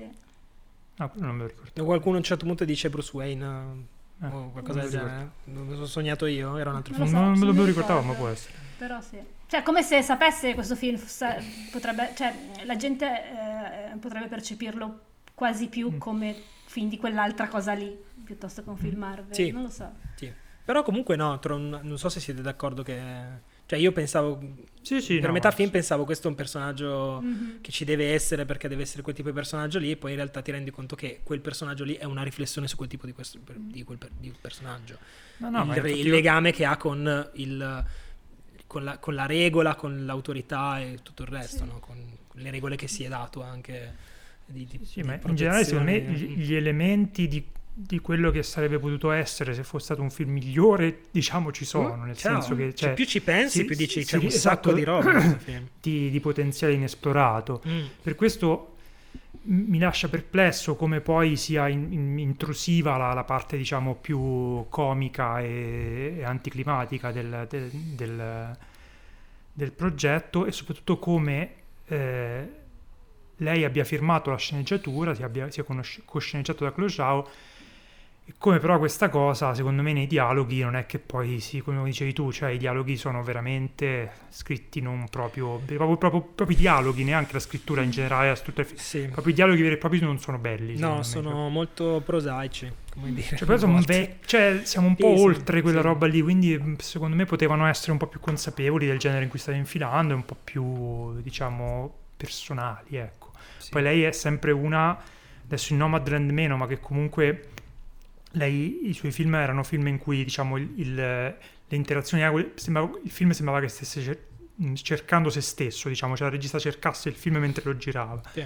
Questa cosa qui non la poteva fare ovviamente e quindi in un contesto più irrigidito di, di sceneggiatura classica secondo me si, si vede un po' il, qualche suo limite in scrittura, forse. Cioè poi non sappiamo quanto ci hanno messo mano, però il fatto che lei abbia firmata, insomma, eh, si deve prendere le responsabilità di quello che ha scritto. Ecco. Bene, questo era Eternals, eh, l'ultimo film Comunque fase Marvel. 4 per adesso, Per adesso, partita lascia desiderare. Un po' così, ecco. Mm. Sì, cioè hanno accumulato a inizio fase tutta una serie di robe che si sono un po' ritrovati tra capo e collo, tra Covid e, e Tra capo e Covid. disorganizzazioni- Eh, e disorganizzazioni eh, produttive, quindi non lo so, stanno puntando tutto su, Su Spider-Man. su Spider-Man a questo punto. sì. Però cioè, la, sì. la corda viene, viene molto tirata perché ora Eh. sono tre film assolutamente di... Deludenti. No, Eh, più che Tra altro... l'altro, Cioè, più che scusate, la deludenti, cosa prima, prima che che mi arrivano, dimentico, arrivano a quel punto lì e non No, è riescono che a ci fare... sono un sacco di personaggi che non abbiamo mai visto e sinceramente sembra che essere ritornati all'inizio... cioè, Allora, secondo me questa operazione qui è molto simile a quella che avevano fatto all'inizio nella prima fase, cioè un film che poteva essere nella prima fase come un, un Thor di, di Branagh, una roba Sì, così autoriale che me- però è molto verbosa. e- Secondo me c'è il fatto che i personaggi e gli attori della prima fase sono enormemente più interessanti di, quel- di quelli visti adesso. Sì, non li conoscevamo, cioè allora, Thor sì, però... Però cioè, già dal primo minori. capitolo secondo me sono stati tutti molto partiti col botto, secondo me. Cioè, se facevano un- 10 film, Uno per su ogni- un eterno. Le avventure di Kingo facevano che era tipo... No, Eh, anzi, anzi, 10 miniserie di. 10 miniserie di Disney Plus, da 10 Poi episodi. volevo dire questa cosa, avevo letto che Black 100 Widow, episodi. sì. Black Widow è costato di più di Dune. Così, questa cosa. Eh, veramente. Sì, è una cosa che... Cioè, certe volte mi viene da pensare come spende, come spende i soldi la Marvel. Mi risulta molto difficile da capire. Li spende in Scarlett Johansson.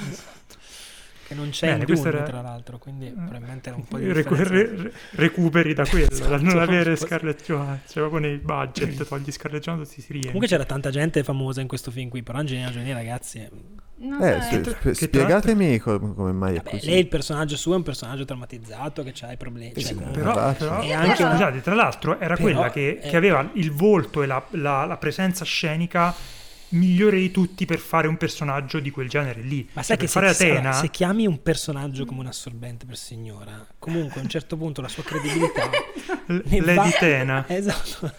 Sono anche gli assorbenti per signori? sono i pannoloni. Beh, possiamo chiudere ragazzi Eternals? Sì. Ci Allora. sarebbe da parlare tanto e al tempo stesso niente. No, beh, si Ma potrebbe è anche troppo dire tardi. che comunque lei aveva il personaggio con il tema più interessante Il che Tena non è, il. Tena interessante che non è stato sviluppato, cioè quello della memoria e della, della- de- de- della della- cioè, di come di- de- la memoria, cioè l'identità è collegata alla memoria Sì, sì, però- e di come la memoria si, si ricolleghi al mito e bla bla Sì, bla sì, bla, bla. Infatti, buttata cioè, il lì, fatto eh. che le, le pa- le parti più lì, interessanti, cioè, le parti più interessanti della sceneggiatura sono risolte proprio a, a manone. Tra l'altro io ci di tenevo a andare. dire che però mi sa che faccio spoiler quindi non lo dico però lo Se riguarda in- in- Babilonia, in- in- riguarda- puoi sì. dirlo. Se riguarda Vai, eh, Allora, una tappatevi versione, le delle, orecchie che è una per... versione dell'Enuma Elish al contrario il film è esattamente quello che è un poema cosmogonico il poema cosmogonico babilonese di cui Marduk uccide Tu pensi che qualcuno conosca questo poema e quindi si è spoilerato una parte del film? certo quelle Se quattro avete- pe- secondo- Se avete pare. letto Nimesulide, hai detto si chiama? Enuma Elish Ok. in cui c'è qualche è, è come si crea la terra dal mare Tiamat è il mare succede- Questa la sapevo. Dio. Bene, Bene. adesso passiamo all'ultimo film in scaletta che Lorenzo purtroppo non ha visto, nonostante sia il nuovo film del nostro bro, del nostro migliore amico, eh, quello che andiamo a berci le birrette quando passa per Bologna, ma magari cioè G- Jim Cummings, eh, che arriva un anno dopo eh, The Wolf of Snow Hollow, che è stato tradotto Il lupo della neve, di cui abbiamo parlato in questo podcast, nell'episodio, me lo sono segnato, scusate, nell'episodio Ah, sì? Il lupo- 27. Il lupo, della neve. Il lupo della neve. Carini. Bene, Francesco, spiegaci chi è questo nostro usci- bro con cui siamo usciti la Così. settimana scorsa, Jim Cummings, e parlaci del film. Questa è una, è una vendetta. Ma no, me l'hai chiesto È una te. inside joke. eh, Poi ti ho detto, fai come ti pare.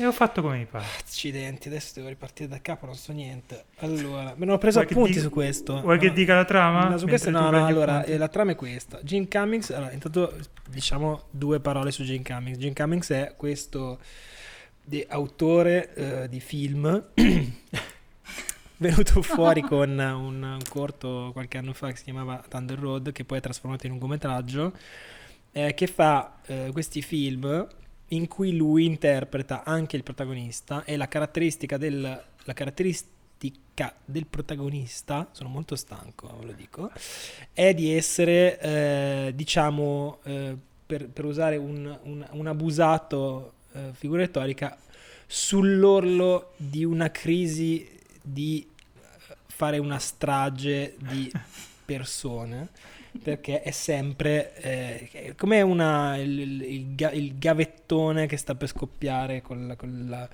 con il, il, punteruolo che si avvicina sempre di più. Sto usando delle parole No, no, invece è molto efficace. È così. detto tipo una molla e, tirata. Ma, sì, esatto, anche, anche, una molla tirata, tutto quello che volete. E, insomma, e questa è un po' la sua cifra, nel senso che lui utilizza questa, questo, questo, modo di interpretare eh, i personaggi e ehm, più o meno sempre allo stesso modo qui eh, The Beta Test il film di cui parliamo oggi è il suo terzo film da regista correggimi se sbaglio eh, mm. sempre allo stesso modo ma applicando questa questo suo stile, che ormai a questo, a questo, punto direi che è un marchio di fabbrica, ha dei, delle situazioni estremamente diverse. Il primo film da Thunder Road lui interpretava un agente di polizia, potete immaginare quali sono, possono essere le conseguenze di, di, una, di una, persona estremamente nervosa nel ruolo di un agente di polizia e quindi sì, quella era diciamo, era in realtà una commedia black, però insomma c'era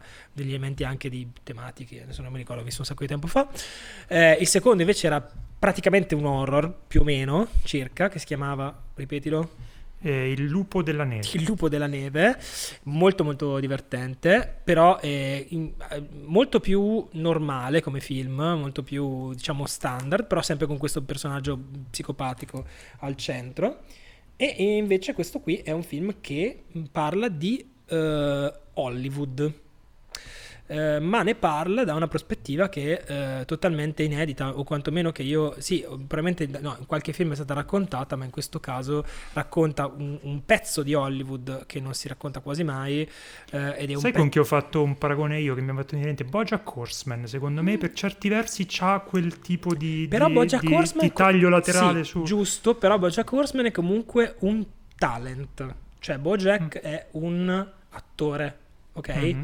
È, è, una persona, è un creativo, cosa che in beta test sì, sì, non sì, vediamo eh. praticamente mai. Perché... No, no, però parlavo proprio dello sguardo laterale ah, no, su sguardo, Hollywood, sguardo capito? Assolutamente, cioè, una Hollywood poco conosciuta e fatta con quel Assolutamente quello, ma il beta test si concentra sul mondo degli agenti ehm, e non pensate agli agenti nel senso io sono Scarlett Johansson, la mia agente è quella che prende 10% dei miei compensi, la mia migliore amica la chiamo di notte, eccetera, quello è l'agente. No. Questi sono degli agenti che praticamente costruiscono per eh, i, i, talenti, che possono essere attori emergenti, oppure sceneggiatori, oppure qualunque cosa, eh, praticamente dei pacchetti di servizi. Detto, sto, sto raccontando, sembra noiosissimo, in realtà è molto interessante. Questa è una pratica che a Hollywood esiste un sacco di tempo, fa parte di una ehm, fa parte di, di, di, una serie di pratiche che Hollywood sta cercando di, di stirpare, come dire, anche perché mh, mm, i sindacati di sceneggiatori e degli attori non ne possono più, perché questi sono effettivamente delle sanguisughe. Um, e eh, il, al centro del film c'è questo personaggio che è un agente che si ritrova a eh, vivere questa carriera che è praticamente creata sull'illusione di potere, di ricchezza, di lusso, guida una Tesla che in realtà non è sua, ehm, si mette una strip per imbiancarsi i denti ma dietro sono marci, ci sono tutte queste, ci sono tutte queste metafore di, di un mondo che è tutta apparenza e poi dietro, ehm, e poi dietro c'è il, il, il marciume diciamo e le menzogne, eccetera. Ma la trama del film qual è? A un certo punto questo personaggio, che abbiamo inquadrato come particolarmente, possiamo dirlo, particolarmente sgradevole, di una falsità, un'ipocrisia, tra l'altro, ehm, poi anche delle, parleremo anche di altri eh, aspetti di questa personalità più problematici, eh, riceve una busta eh, viola. Eh, su questa busta viola c'è il suo nome e dentro questa busta c'è eh, un invito a eh, una, un pomeriggio di sesso no strings attached, cioè possiamo fare quello che vuoi per qualche ora e nessuno lo saprà mai, con una persona che non conoscerai mai perché sarete entrambi bendati.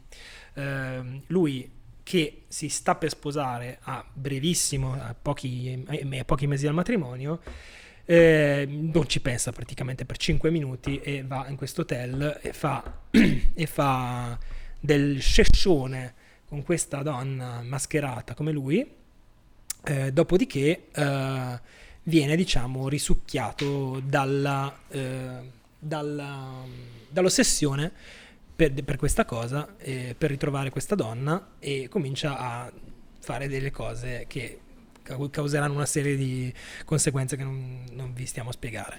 Una reazione Capia- a catena. Reazione a catena, di... esatto. Capiamo subito però dall'inizio del film, con una scena terrificante, molto, molto bella ma veramente spaventosa, che lui non è l'unico, diciamo, eh, destinatario di queste buste e che queste buste, questo, queste reazioni catena portano, diciamo, a, alla muerte, ok? Perché per come lo scopriremo durante il film, ora però io ho solo raccontato mm, di cosa parla, però il film è molto, molto interessante e, e chiaramente c'è mm, la necessità di accettare eh, lui, perché lui è il 90% di questo film è un personaggio molto ingombrante, ha una recitazione che è molto ingombrante. Io l'ho visto paragonare a Jim Carrey. Lui è un Jim Carrey eh, molto più. Molto, è un Jim Carrey malato, diciamo, un Jim Carrey col marcio vero, mentre Jim Carrey era una maschera di gomma sotto, cui, sotto la, la quale.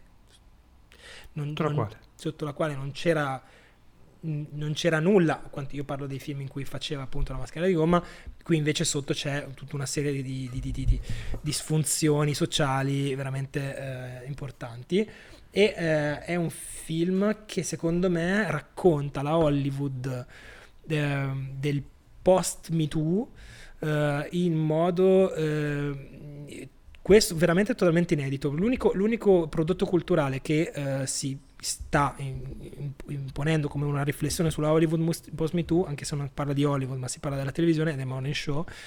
Il Morning Show lo fa in modo molto più uh, didascalico, anche se a me piace molto, mentre invece questo, uh, questo film prende la cosa molto più di petto e non, non fa... Non fa come dire, delle lezioni né da una parte né da un'altra ti mostra un sistema che si sgretola sotto le, i piedi di questo personaggio e ti mostra il fatto che questi cambiamenti che ha subito l'industria del cinema non hanno cambiato le persone che lavorano nell'industria del cinema.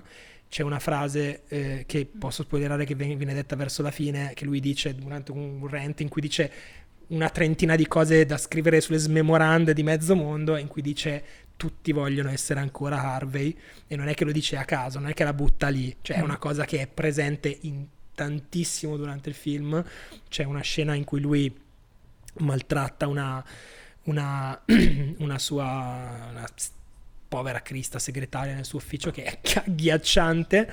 Ed è più agghiacciante perché lui, per farvi capire il tipo di personaggio, a un certo punto le dice tu sai che cosa ti vorrei dire in questo momento, ma non posso più dirlo ok?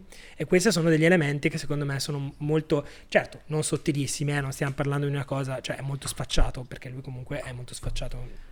Però, cioè, secondo me scrive anche... come recita, però è molto, è molto in, in, cioè, mi è sembrato un, un ritratto abbastanza mm, pungente ecco, di, questo, di, questo, mondo, anche perché appunto non ti parla dei, dei set, di, di, tu non vedi mai il cinema, Hollywood la vedi come una scritta lontana sulle colline, vedi questa gente qui che praticamente sono delle zecche che uh, si attaccano ai, ai veri talenti cercando di tirar via i soldi finché ce n'è, perché sanno che sta tutto finendo e questo è chiaramente si ripercuote anche sulle loro, eh, sulle, questo, questo, mondo che cambia e eh, si ripercuote anche sulle loro vite amorose e sulle loro vite sentimentali eh, per il fatto che insomma a un certo punto si capisce che eh, il, il, succo per lui, del, del, per lui e per altri personaggi della questione è, non è eh, tradire o non tradire mia, la mia fidanzata o la mia moglie, ma farsi sgamare o meno.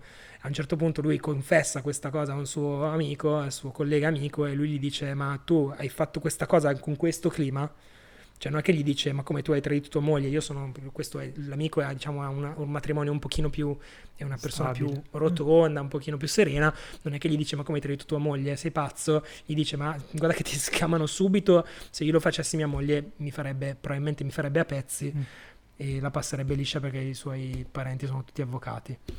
Questo è il, No, eh. pensiero, diciamo. Però ho parlato troppo, parlate voi No, volete. no, no, vai, Fran, vol- non volevo interrompere, era solo per dire che c'è questa, questa ehm, e- esplicita- esplicitazione, questo esplicitare i temi in maniera così diretta è abbastanza funzionale, come dicevi tu, al tipo di personaggio, al tipo di, di film che lui fa. Cioè, sono tutti film in cui il suo personaggio funziona quasi da centro gravitazionale attrattivo anche del- della tecnica cinematografica, cioè c'ha un montaggio che è assolutamente funzionale a trasmetterti questa, questa continua ansia e questa idea che mai come, come negli- come in questo film è stato in grado di farti proprio eh, percepire un terreno che si sta, che sta finendo, come dicevi tu, che sta sgretolando, un tappeto che ti stanno tirando sotto i piedi.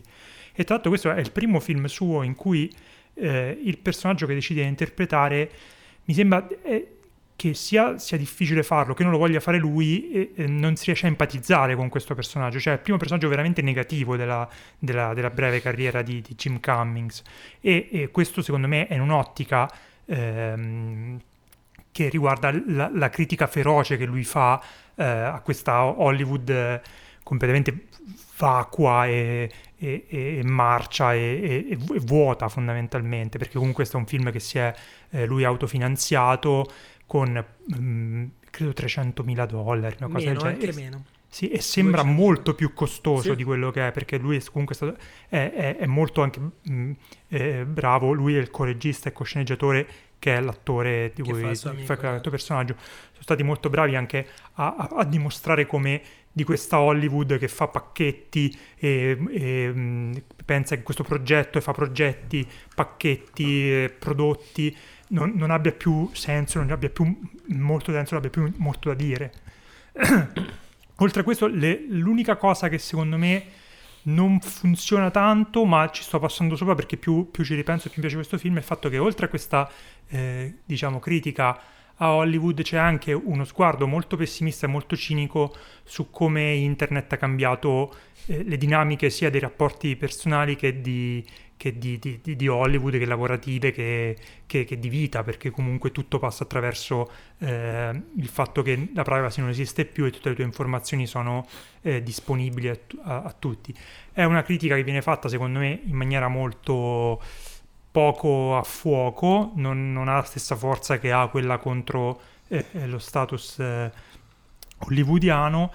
Sì, è una, cosa che, è una, una cosa che, mh, lo diciamo per chi, chi non ha visto il film, che, che viene poi, diventa un fulcro narrativo, diciamo, della seconda parte del film, quando Sì. c'è un... E infatti questo, questo riguarda poi ai- ai soprattutto nodi, insomma, il eh, il, il finale, che secondo me è, una- è forse la cosa meno riuscita del film, che però non, non- non- cioè diciamo il pre-finale, che non è Sì. la cosa un po' meno cosa riuscita del film, perché poi in realtà il finale vero e proprio, quando si tira le somme, in realtà è un film molto cattivo, molto lucido e molto Mm. pessimista, che non, non- non- non- non- non molla mai le redini di, di quello che stava dicendo di quello su cui va a parare.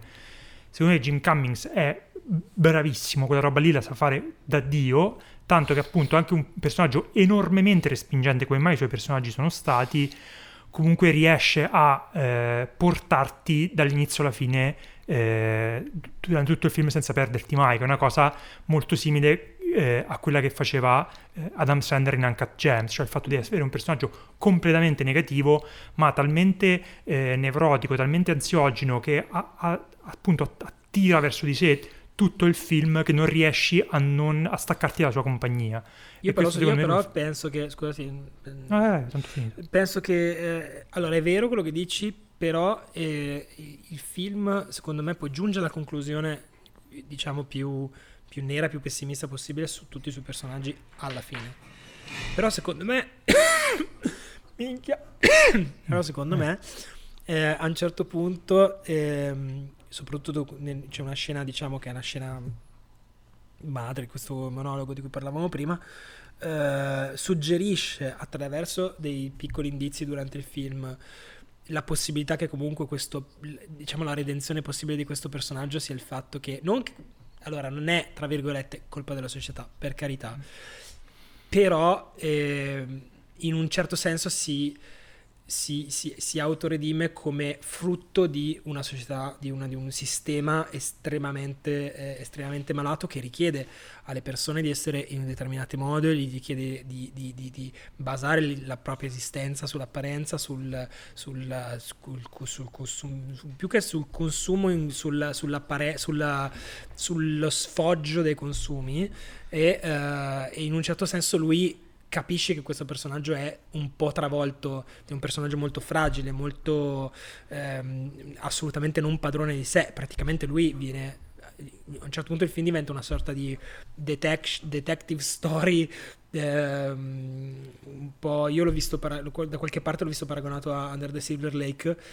Eh, sì, anche per il modo in cui racconta Los Angeles, appunto, da un punto di vista completamente trasversale rispetto al solito, ehm, però lui è completamente tra- trascinato dagli eventi, eh, no, poi non, anche, è, non è assolutamente qui... padrone del suo destino e poi ti rendi conto quando li, li, capisce la, la, verità delle cose, capisce di, all'interno di cosa è finito, si rende conto lui stesso di essere una pedina. Sì, però secondo me è interessante che la sua fuga non è, non è farò meglio, ma è quanto vorrei tornare certo. a prima che fossi in, questa, in Quello, questo, sì, in questo sì, ambiente. No, no, questo... Non c'è nessun percorso di, di, di miglioramento di finale, sé. Il finale finale io l'ho letto come un non c'è speranza di uscire dal sistema. Sì, sì, certo, no, assolutamente. Cioè lui comunque ha la responsabilità quello. di essersi reso conto di essere nel sistema e non volerne uscire. Esatto, mm. esatto. Quindi la responsabilità ce l'ha, comunque le responsabilità nel film mm. sono molto chiare. Sì, sì, sì, sì. No, no, ma c'è un, c'è un, c'è un, tutto, tutto un, c'è tutto un passaggio, c'è tutto un passaggio in cui dice però forse dai, povero cioè un due minuti di povero Cristo te lo fa dire, poi ti rendi conto che alla fine... E eh vabbè, Cristina. Vai, Cristina, dici. Dai, dici tutto. No, io ho finito di vedere questo film 5 minuti prima di collegarmi, di cominciare a registrare, quindi sto riflettendo adesso mentre voi state parlando, ovviamente. Hai preso appunti? E... No, non sto proprio andando. Ti passiamo quelli di Francesco. No, eh, è un... Allora, come eh, anche la, il film precedente ne ho visto solo uno, The, The Wolf of Snovollo, eh, di Canning, devo un attimo riflettere su quanto e come e perché mi sia piaciuto, perché sono quei film che ti lasciano un attimo interdetta e non riesci bene a capire se ti è piaciuto, se è strano, se...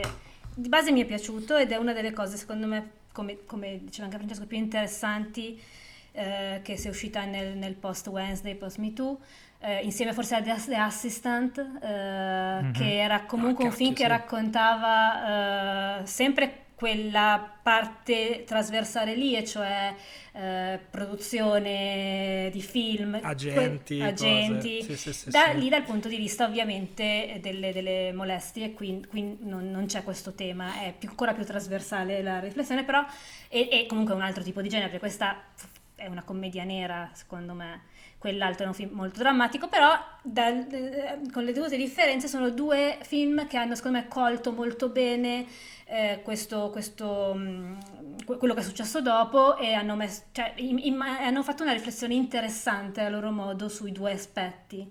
Qui si concentra dalla, cioè se The, Assistant si concentrava appunto su quello che eh, le donne devono subire nell'ambiente, eccetera, questo si concentra dall'altra parte su eh, com'è l'ambiente, perché è così e, e, cosa fanno le persone che hanno il potere in questo ambiente qui. Mm-hmm. Ed è interessante, molto interessante. Lui ha una, secondo me, eh, in, in, qualche modo lui riesce, anche nell'altro film, sempre a mettermi a disagio. Con la recitazione, in particolare con l'espressività. Lui fa una roba con gli occhi spesso e volentieri che è stranissima, ti mette veramente a disagio, e con i movimenti di, di macchina c'è questa cosa a volte queste, di queste inquadrature che si avvicinano eh, a scatti. ed è secondo me sinonimo di una grande, di una grande consapevolezza dei mezzi espressivi, anche del suo stesso corpo in quanto attore. Mm-hmm. È bravo, è molto bravo. Anche, anche, il ritmo dei dialoghi che riesce sì. a dare lui è pazzesco, sì, secondo sì. me. Quindi la, la mascella, eh, sì. È interessante, quando una cosa è interessante, per, cioè io quando uso interess- cioè interessante vuol dire che è proprio interessante, non è una cosa che dici ah, è un film interessante, allora vuol dire che no, è no, da, da approfondire. È, è, ti lascia un attimo, cioè non credo che sia, cioè, possa piacere a, a chiunque.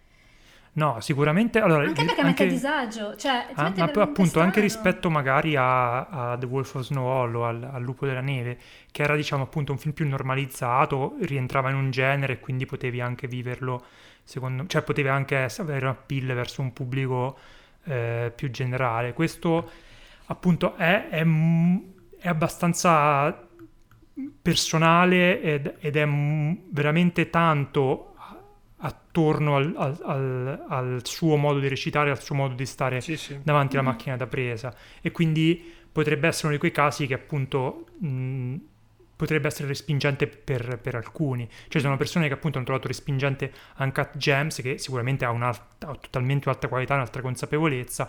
C'è quel tipo di eh, patto da fare col disagio che lui ti provoca, quindi. Tra l'altro, sì, come dicevate voi, eh, movimenti di macchina, la recitazione, il sonoro, la colonna Mm. sonora. È stranissima la colonna sonora. Sì, molto come- strana. Tra l'altro ho cioè, cercato di capire, fu- però non ho ancora trovato, diciamo, del- dei ragionamenti, non so, suoi interviste in cui parla della colonna su questo film, perché il sonoro è, beh, anche negli altri suoi film era particolare, ma qui è veramente molto, ha molto questa funzione di, di perturbante, insomma. Sì, ha un po' tutti questi suoni dissonanti che, che- che- che- che ti portano ancora più dentro la, la sua, la sua ossessione. Ora Io poi l'ho sempre trovato- cioè, ne stiamo l'Antimos, parlando- Ma è quel tipo di cosa lì, di Sì. colonna sonora. L'uso della colonna sonora è un po' l'Antimos. Non so, sono due Eh, spuntati sì, sì, sì, un po', sì, sì, certo, No, certo, sì, sì, un po' l'Altimos, esatto. Comunque io eh, devo dire, adesso ne stiamo parlando, sembra che parliamo di un film serissimo e eh, No, pesantissimo. Io l'ho trovato esilarante, nel senso molto disturbante, molto inquieto, molto, molto, ma ci sono delle cose che sono, lui comunque la sua componente di,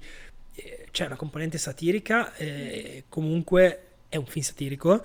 E chiaramente la satira ti può spingere in mille direzioni dal punto di vista emotivo, ma chiaramente la componente umoristica c'è e in questo film c'è, cioè nel senso ci sono delle No, cose ma a- a- a molto, fai- cioè, cioè, ridi magari non proprio denti ah, così, ridi un, No, un no, ma ridi lui perché come in, ridi- come in tutti i film che ha fatto, che poi è figlio del corto Thunder Road, cioè il fatto che lui sia un personaggio grottesco, Sì. infilato in una situazione tra virgolette normale, anche quando c'era un, un lupo mannaro, diciamo, in una situazione normale, infili un personaggio nevrotico, grottesco che stona con tutto il resto. Sì, esatto. E però è una finestra su, su alcun- in questo caso su eh, la satira che sta facendo di, Sì. di quel, di quel Sì, è come, è come se, è come se per rivelare, diciamo, le, le idiosincrasie di un mondo dovessi in- in- inserirci un alieno. Lui è un alieno praticamente dentro questa cosa qui. Adesso non mi viene in mente, cioè, ci sono tanti autori che hanno fatto cose di questo tipo. Adesso non me ne viene in mente nessuno, se non Chaplin, però chiaramente non- adesso non, non c'entra niente.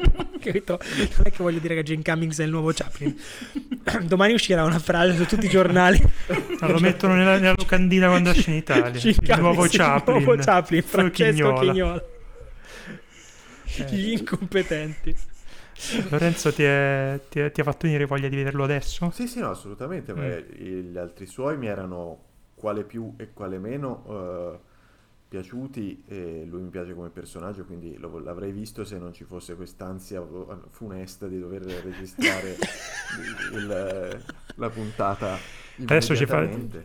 Oh, ragazzi, io pensavo che potremmo registrare domani, che ne dite? Questa sarebbe la mia, la mia imitazione. Io sono tornata alle questa. 7, ho messo su il film e ho mangiato la pizza ingozzandomi perché Ma devo vedere questo film. Io, eh, comunque, adesso ti tireremo il freno a mano e registreremo un po' meno. No, no, adesso. facciamo No, una puntata vabbè, al giorno a adesso. uscire- A uscire tutta la roba. Eh, infatti, dai. che- Eh, Lorenzo, volevo chiederti se hai, se hai ricevuto nel frattempo i messaggi dei nostri ascoltatori in diretta.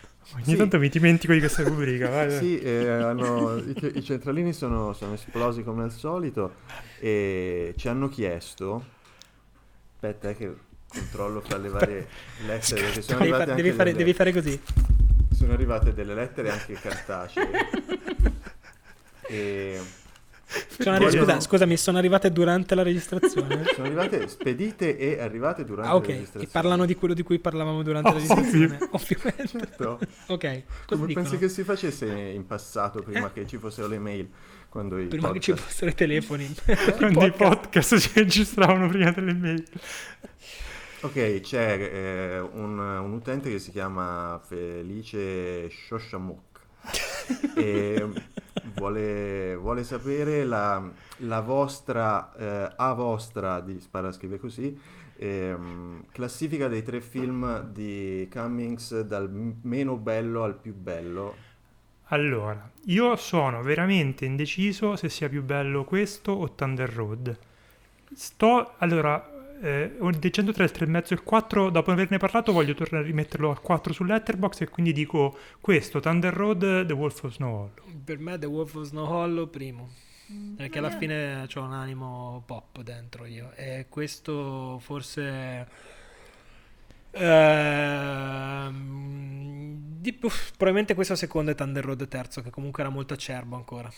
Tra l'altro a me Thunder Road eh, effettivamente non aveva fatto una grandissima impressione, nel senso che era spettacolare il corto da cui era tratto, però poi eh, non mi pareva che riuscisse a trovare abbastanza idee per farne un lungo. Mm. Ehm, quindi non sono un grande fan di Thunder Road. Ho grandi grandi speranze invece in questo qua. Cristina non so se l'ha visto Io non ho e visto. Thunder Road, no, non ho visto Thunder Ah. Road, però Guarda questo mi è forse piaciuto di più, dal- è più particolare questo di The, The Mm, mm. Wolf of Snow Hollow. Vabbè, ma anche perché Wolf of Snow Hollow era MGM, cioè non era, non era un indipendente, credo che fosse Chissà un se film, le film. riflessioni che ci sono in questo film sono anche causate da quello che è Figlie, successo sul sì, set di quel probabilmente film. sì. Probabilmente sì. Probabilmente dire che lui ha, ha lanciato la, la campagna mentre stava girando The Wolf of Snow Hollow, quindi si sono un po' sovrapposte le due la cose. campagna per finanziare questo? Sì. Ok. E ne stanno parlando molto bene di questo. No, no, ma sì, cioè, sì, il pass- c'è da dire che io vivo nella bolla di Jim Cummings e lui twitta come un pazzo e quindi ritwitta una marea di robe, quindi mi sembra che tutti lo stanno guardando e a tutti sta piacendo. In realtà è semplicemente perché lui è matto e fa tutte queste cose qui. Vi ringrazio su Letterboxd se avete visto il film, visto che Esatto. la sua recensione... Ogni tanto mettete like, non me l'ha messo stavolta. Vabbè. Ma Spero che lo faccia prima o poi. di merda. Bene, no, non è vero. Eh, questo era The Beta Test. voi, visto che questa è una domanda anche che sto di nuovo a- dei, dei Ah, lettori, Eh. eh, visto che The Eternals si chiude con grande fiducia in un futuro The Eternals torneranno, eh, sarà vero oppure faranno finta che non sia mai successa questa cosa che volevano Ah, sta, inca- sta incassando bene, secondo me se lo rigiocano. Sta già. incassando Sì, sta sì. incassando Sì, abbastanza bene? O Sì. potrebbe diventare una miniserie di Disney Secondo Plus? me è pieno di cosplay di Druig, come se piovesse. No, Vabbè, ma so. Druig, a parte che sono tutti vestiti uguali. No, infatti sono tutti vestiti uguali. No, stavo Mi- scherzando. Mi piaceva molto il fatto che eh, avessero questa brand identity con i cerchi dorati, qualunque sia i loro poteri che i loro vestiti, che le loro astronavi avessero sempre tutta questa, questa grafica uguale. Con, Sì, eh, Chissà chi gliel'ha pensata, questa Sì, grafica. Io sapete cosa ho Immagino- pensato a un certo punto? mm, Se quei costumi lì li lavavano, oppure... ogni se- quanto li lavavano? Ah, cioè se dovevano lavarli con frequenza umana o da Sì. eterno? Sì, Ma Cioè, sì, perché che si creavano- Perché ho pensato- 400 anni. Allora, loro stavano comunque, sono arrivati nel 5000 e avevano- erano vestiti così, ok? Sì. Eh, ma sai 5000 che- avanti Cristo. Poi dopo li abbiamo visti a Babilonia, le marche sempre vestiti così. di moda. E poi erano certo vestiti così nel- anche nel- 7000 anni dopo, voglio Sì, dire. però quando sono a Londra lei è vestita col capo col parca. Sì, e- fino allora per 6500 anni sono stati vestiti così. Poi dopo a un certo punto si sono messi il park e jeans, ok? E le, e le Clarks, ok? Però per quei 6500 anni, cioè io ho pensato puzzano. Una risposta a tecnologia Ho pens- aliena. Ho pensato che puzzavano, oppure ho pensato che puzzano o comunque hanno un si- ah, sono stati costruiti con una specie di tessuto antisudore. Cioè È un- tipo i Fremen, poi si bevevano il loro Anche sudore. perché non è che avevano inventato le lavatrici, non potevano, non potendo Dovevano inventare la lavatrice. la lavatrice, dovevano lavare avanti a comunque- lavare, a lavare a mano col sapone di esatto, Marsiglia. Eh. Nel mare Bene. delle isole Canarie che Perché sembrano comunque tutti sempre molto puliti, no? Sono tutti, sono tutti questi eh, assiri, gente che frequentano per migliaia, sono tutti gente abbastanza sporca, comunque brutta, no? Tutta gente un po' così, un po' che si veste Ah, va bene, ok. Ma ok. che si gli- veste- Gli assiri non si lavavano, si sa questa cosa. Ecco, comunque che, tutti che facevano, c'è una scena in cui fanno, di- insegnano a fare la piadina, bravi a fare la piadina, però chiaramente gente che non si lava, mentre loro sono tutti pulitini e così volevo capire, insomma, da Chloe Zhao, se mi può dire come Io ri- si volevo far notare che Francesco eterni. ha iniziato questa puntata dicendo sono molto stanco. Questi sono i, i- risultati di questa stanchezza. Sono No, volevo ringraziarvi perché ero molto di cattivo umore e mi sono molto divertito Eh, stasera. Ragazzi, abbiamo fatto una puntata di un'ora e cinquanta. Siamo tornati eh, Non fasti di un tempo. litigato tanto. E tu volevi Mm. fare gli sch- lo, lo schema, tornare allo schema con sei film, Basti, eh? Tu volevi tornare allo schema con Facciamo tipo una puntata di 7000 anni, come, come gli Eternals. Bravo, però ci laviamo Ragazzi, noi. questa puntata che numero è? 47? 7. Morto che parla. Ma dobbiamo Che- fare che una... facciamo per i 50? Eh, una s- spettacular. Le nozze d'argento, come, come sono le 50? Allora, io farei una puntata dal vivo. Se voi lettori, eh, lettori ascoltatori, siete d'accordo, eh, Io farei una puntata in cui la fa solo Andrea di Lecce, parla solo lui per Sì, un'ora. esatto. Che Ciao, dite? Andrea. No. Eh, no, facciamo una puntata dal vivo. Sappiamo se Organizziamo, abbiamo, Arrivo, abbiamo- tre, abbiamo tre, diretta abbiamo o- tre episodi, no, andiamo in un posto dove la gente può venire a Su Twitch. adora- Cazzo, ma adorarci. chi ci viene a Cazzo. vedere? Facciamo una diretta su Twitch. Adesso vediamo, qualcosa ci inventeremo per la puntata numero 50, dateci delle Se idee. avete dei locali de- di trattenimento o delle, delle balere o delle cose simili dove le persone si ritrovano per dei trattenimenti serali e possiamo venire lì a parlare con Dei tre cazzi microfoni, Ma soprattutto dove, Ditecelo dove la gente si presenta, perché se arriviamo noi non c'è nessuno, non, non è è bello. uguale, eh, Infatti ci-. Ci stiamo sopravvalutando. La parola... Secondo me sì. possiamo farlo così, però dire che siamo dal vivo e salutare ogni tanto. È grande, mitico, e di applausi Facciamo- sotto. Cioè, io Facciamo- personalmente, se fossi un ascoltatore di un podcast, non andrei a sentirli nessuno mai dal vivo. Quindi, secondo me, se- noi poi Senti, siamo... Kermode riempie teatri. Anzi, probabilmente, cioè, probabilmente nel momento in cui lo fanno, smetto di ascoltarli.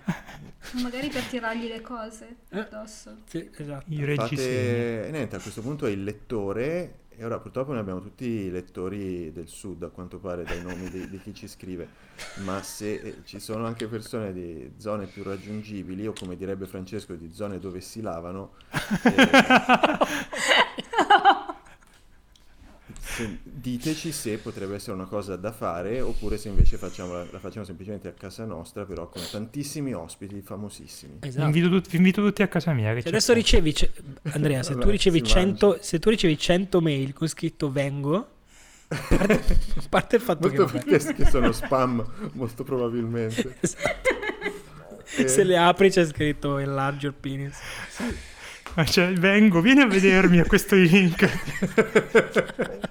Clicca qui, metti, metti i dati della tua carta di credito. allora, sì, mandateci i dati della vostra carta di credito per eh, farci sapere se vi Anche se- la cosa che vi facciamo dire a chi ci ha visto fino alla fine è il vostro numero della carta di credito. Esatto, Se dovete- E così e noi sappiamo il che... codice dietro di tre cifre. Sì, il CVV Esatto, mi raccomando non perché sennò... non- dimenticatevi anche la data di scadenza perché sennò non funziona su Amazon. Bene, grazie Ciao. per chi è arrivato fino a qua, per chi ha avuto il coraggio, Cristina bella, bella a tutti. de- deperita. Cristina non tornerà più, probabilmente non vorrà più stare con noi. No, dai. Abbiamo detto Troppa la facciamo stupidità. veloce stasera perché siamo Sì, tutti molto esatto. stanchi. Io dovevo uscire, pensate. Allora, Cristi- io e Cristina per motivi diversi non dormiamo da due settimane, quindi Già. basta, vi prego, andiamo. E io stanotte devo anche non dormirò neanche stanotte, devo finire. Ecco, vedi. Dai, dai, buonanotte, dai, ci sentiamo alla prossima. Ciao, ciao. Ciao. Ciao. Ciao. ciao, ciao, ciao.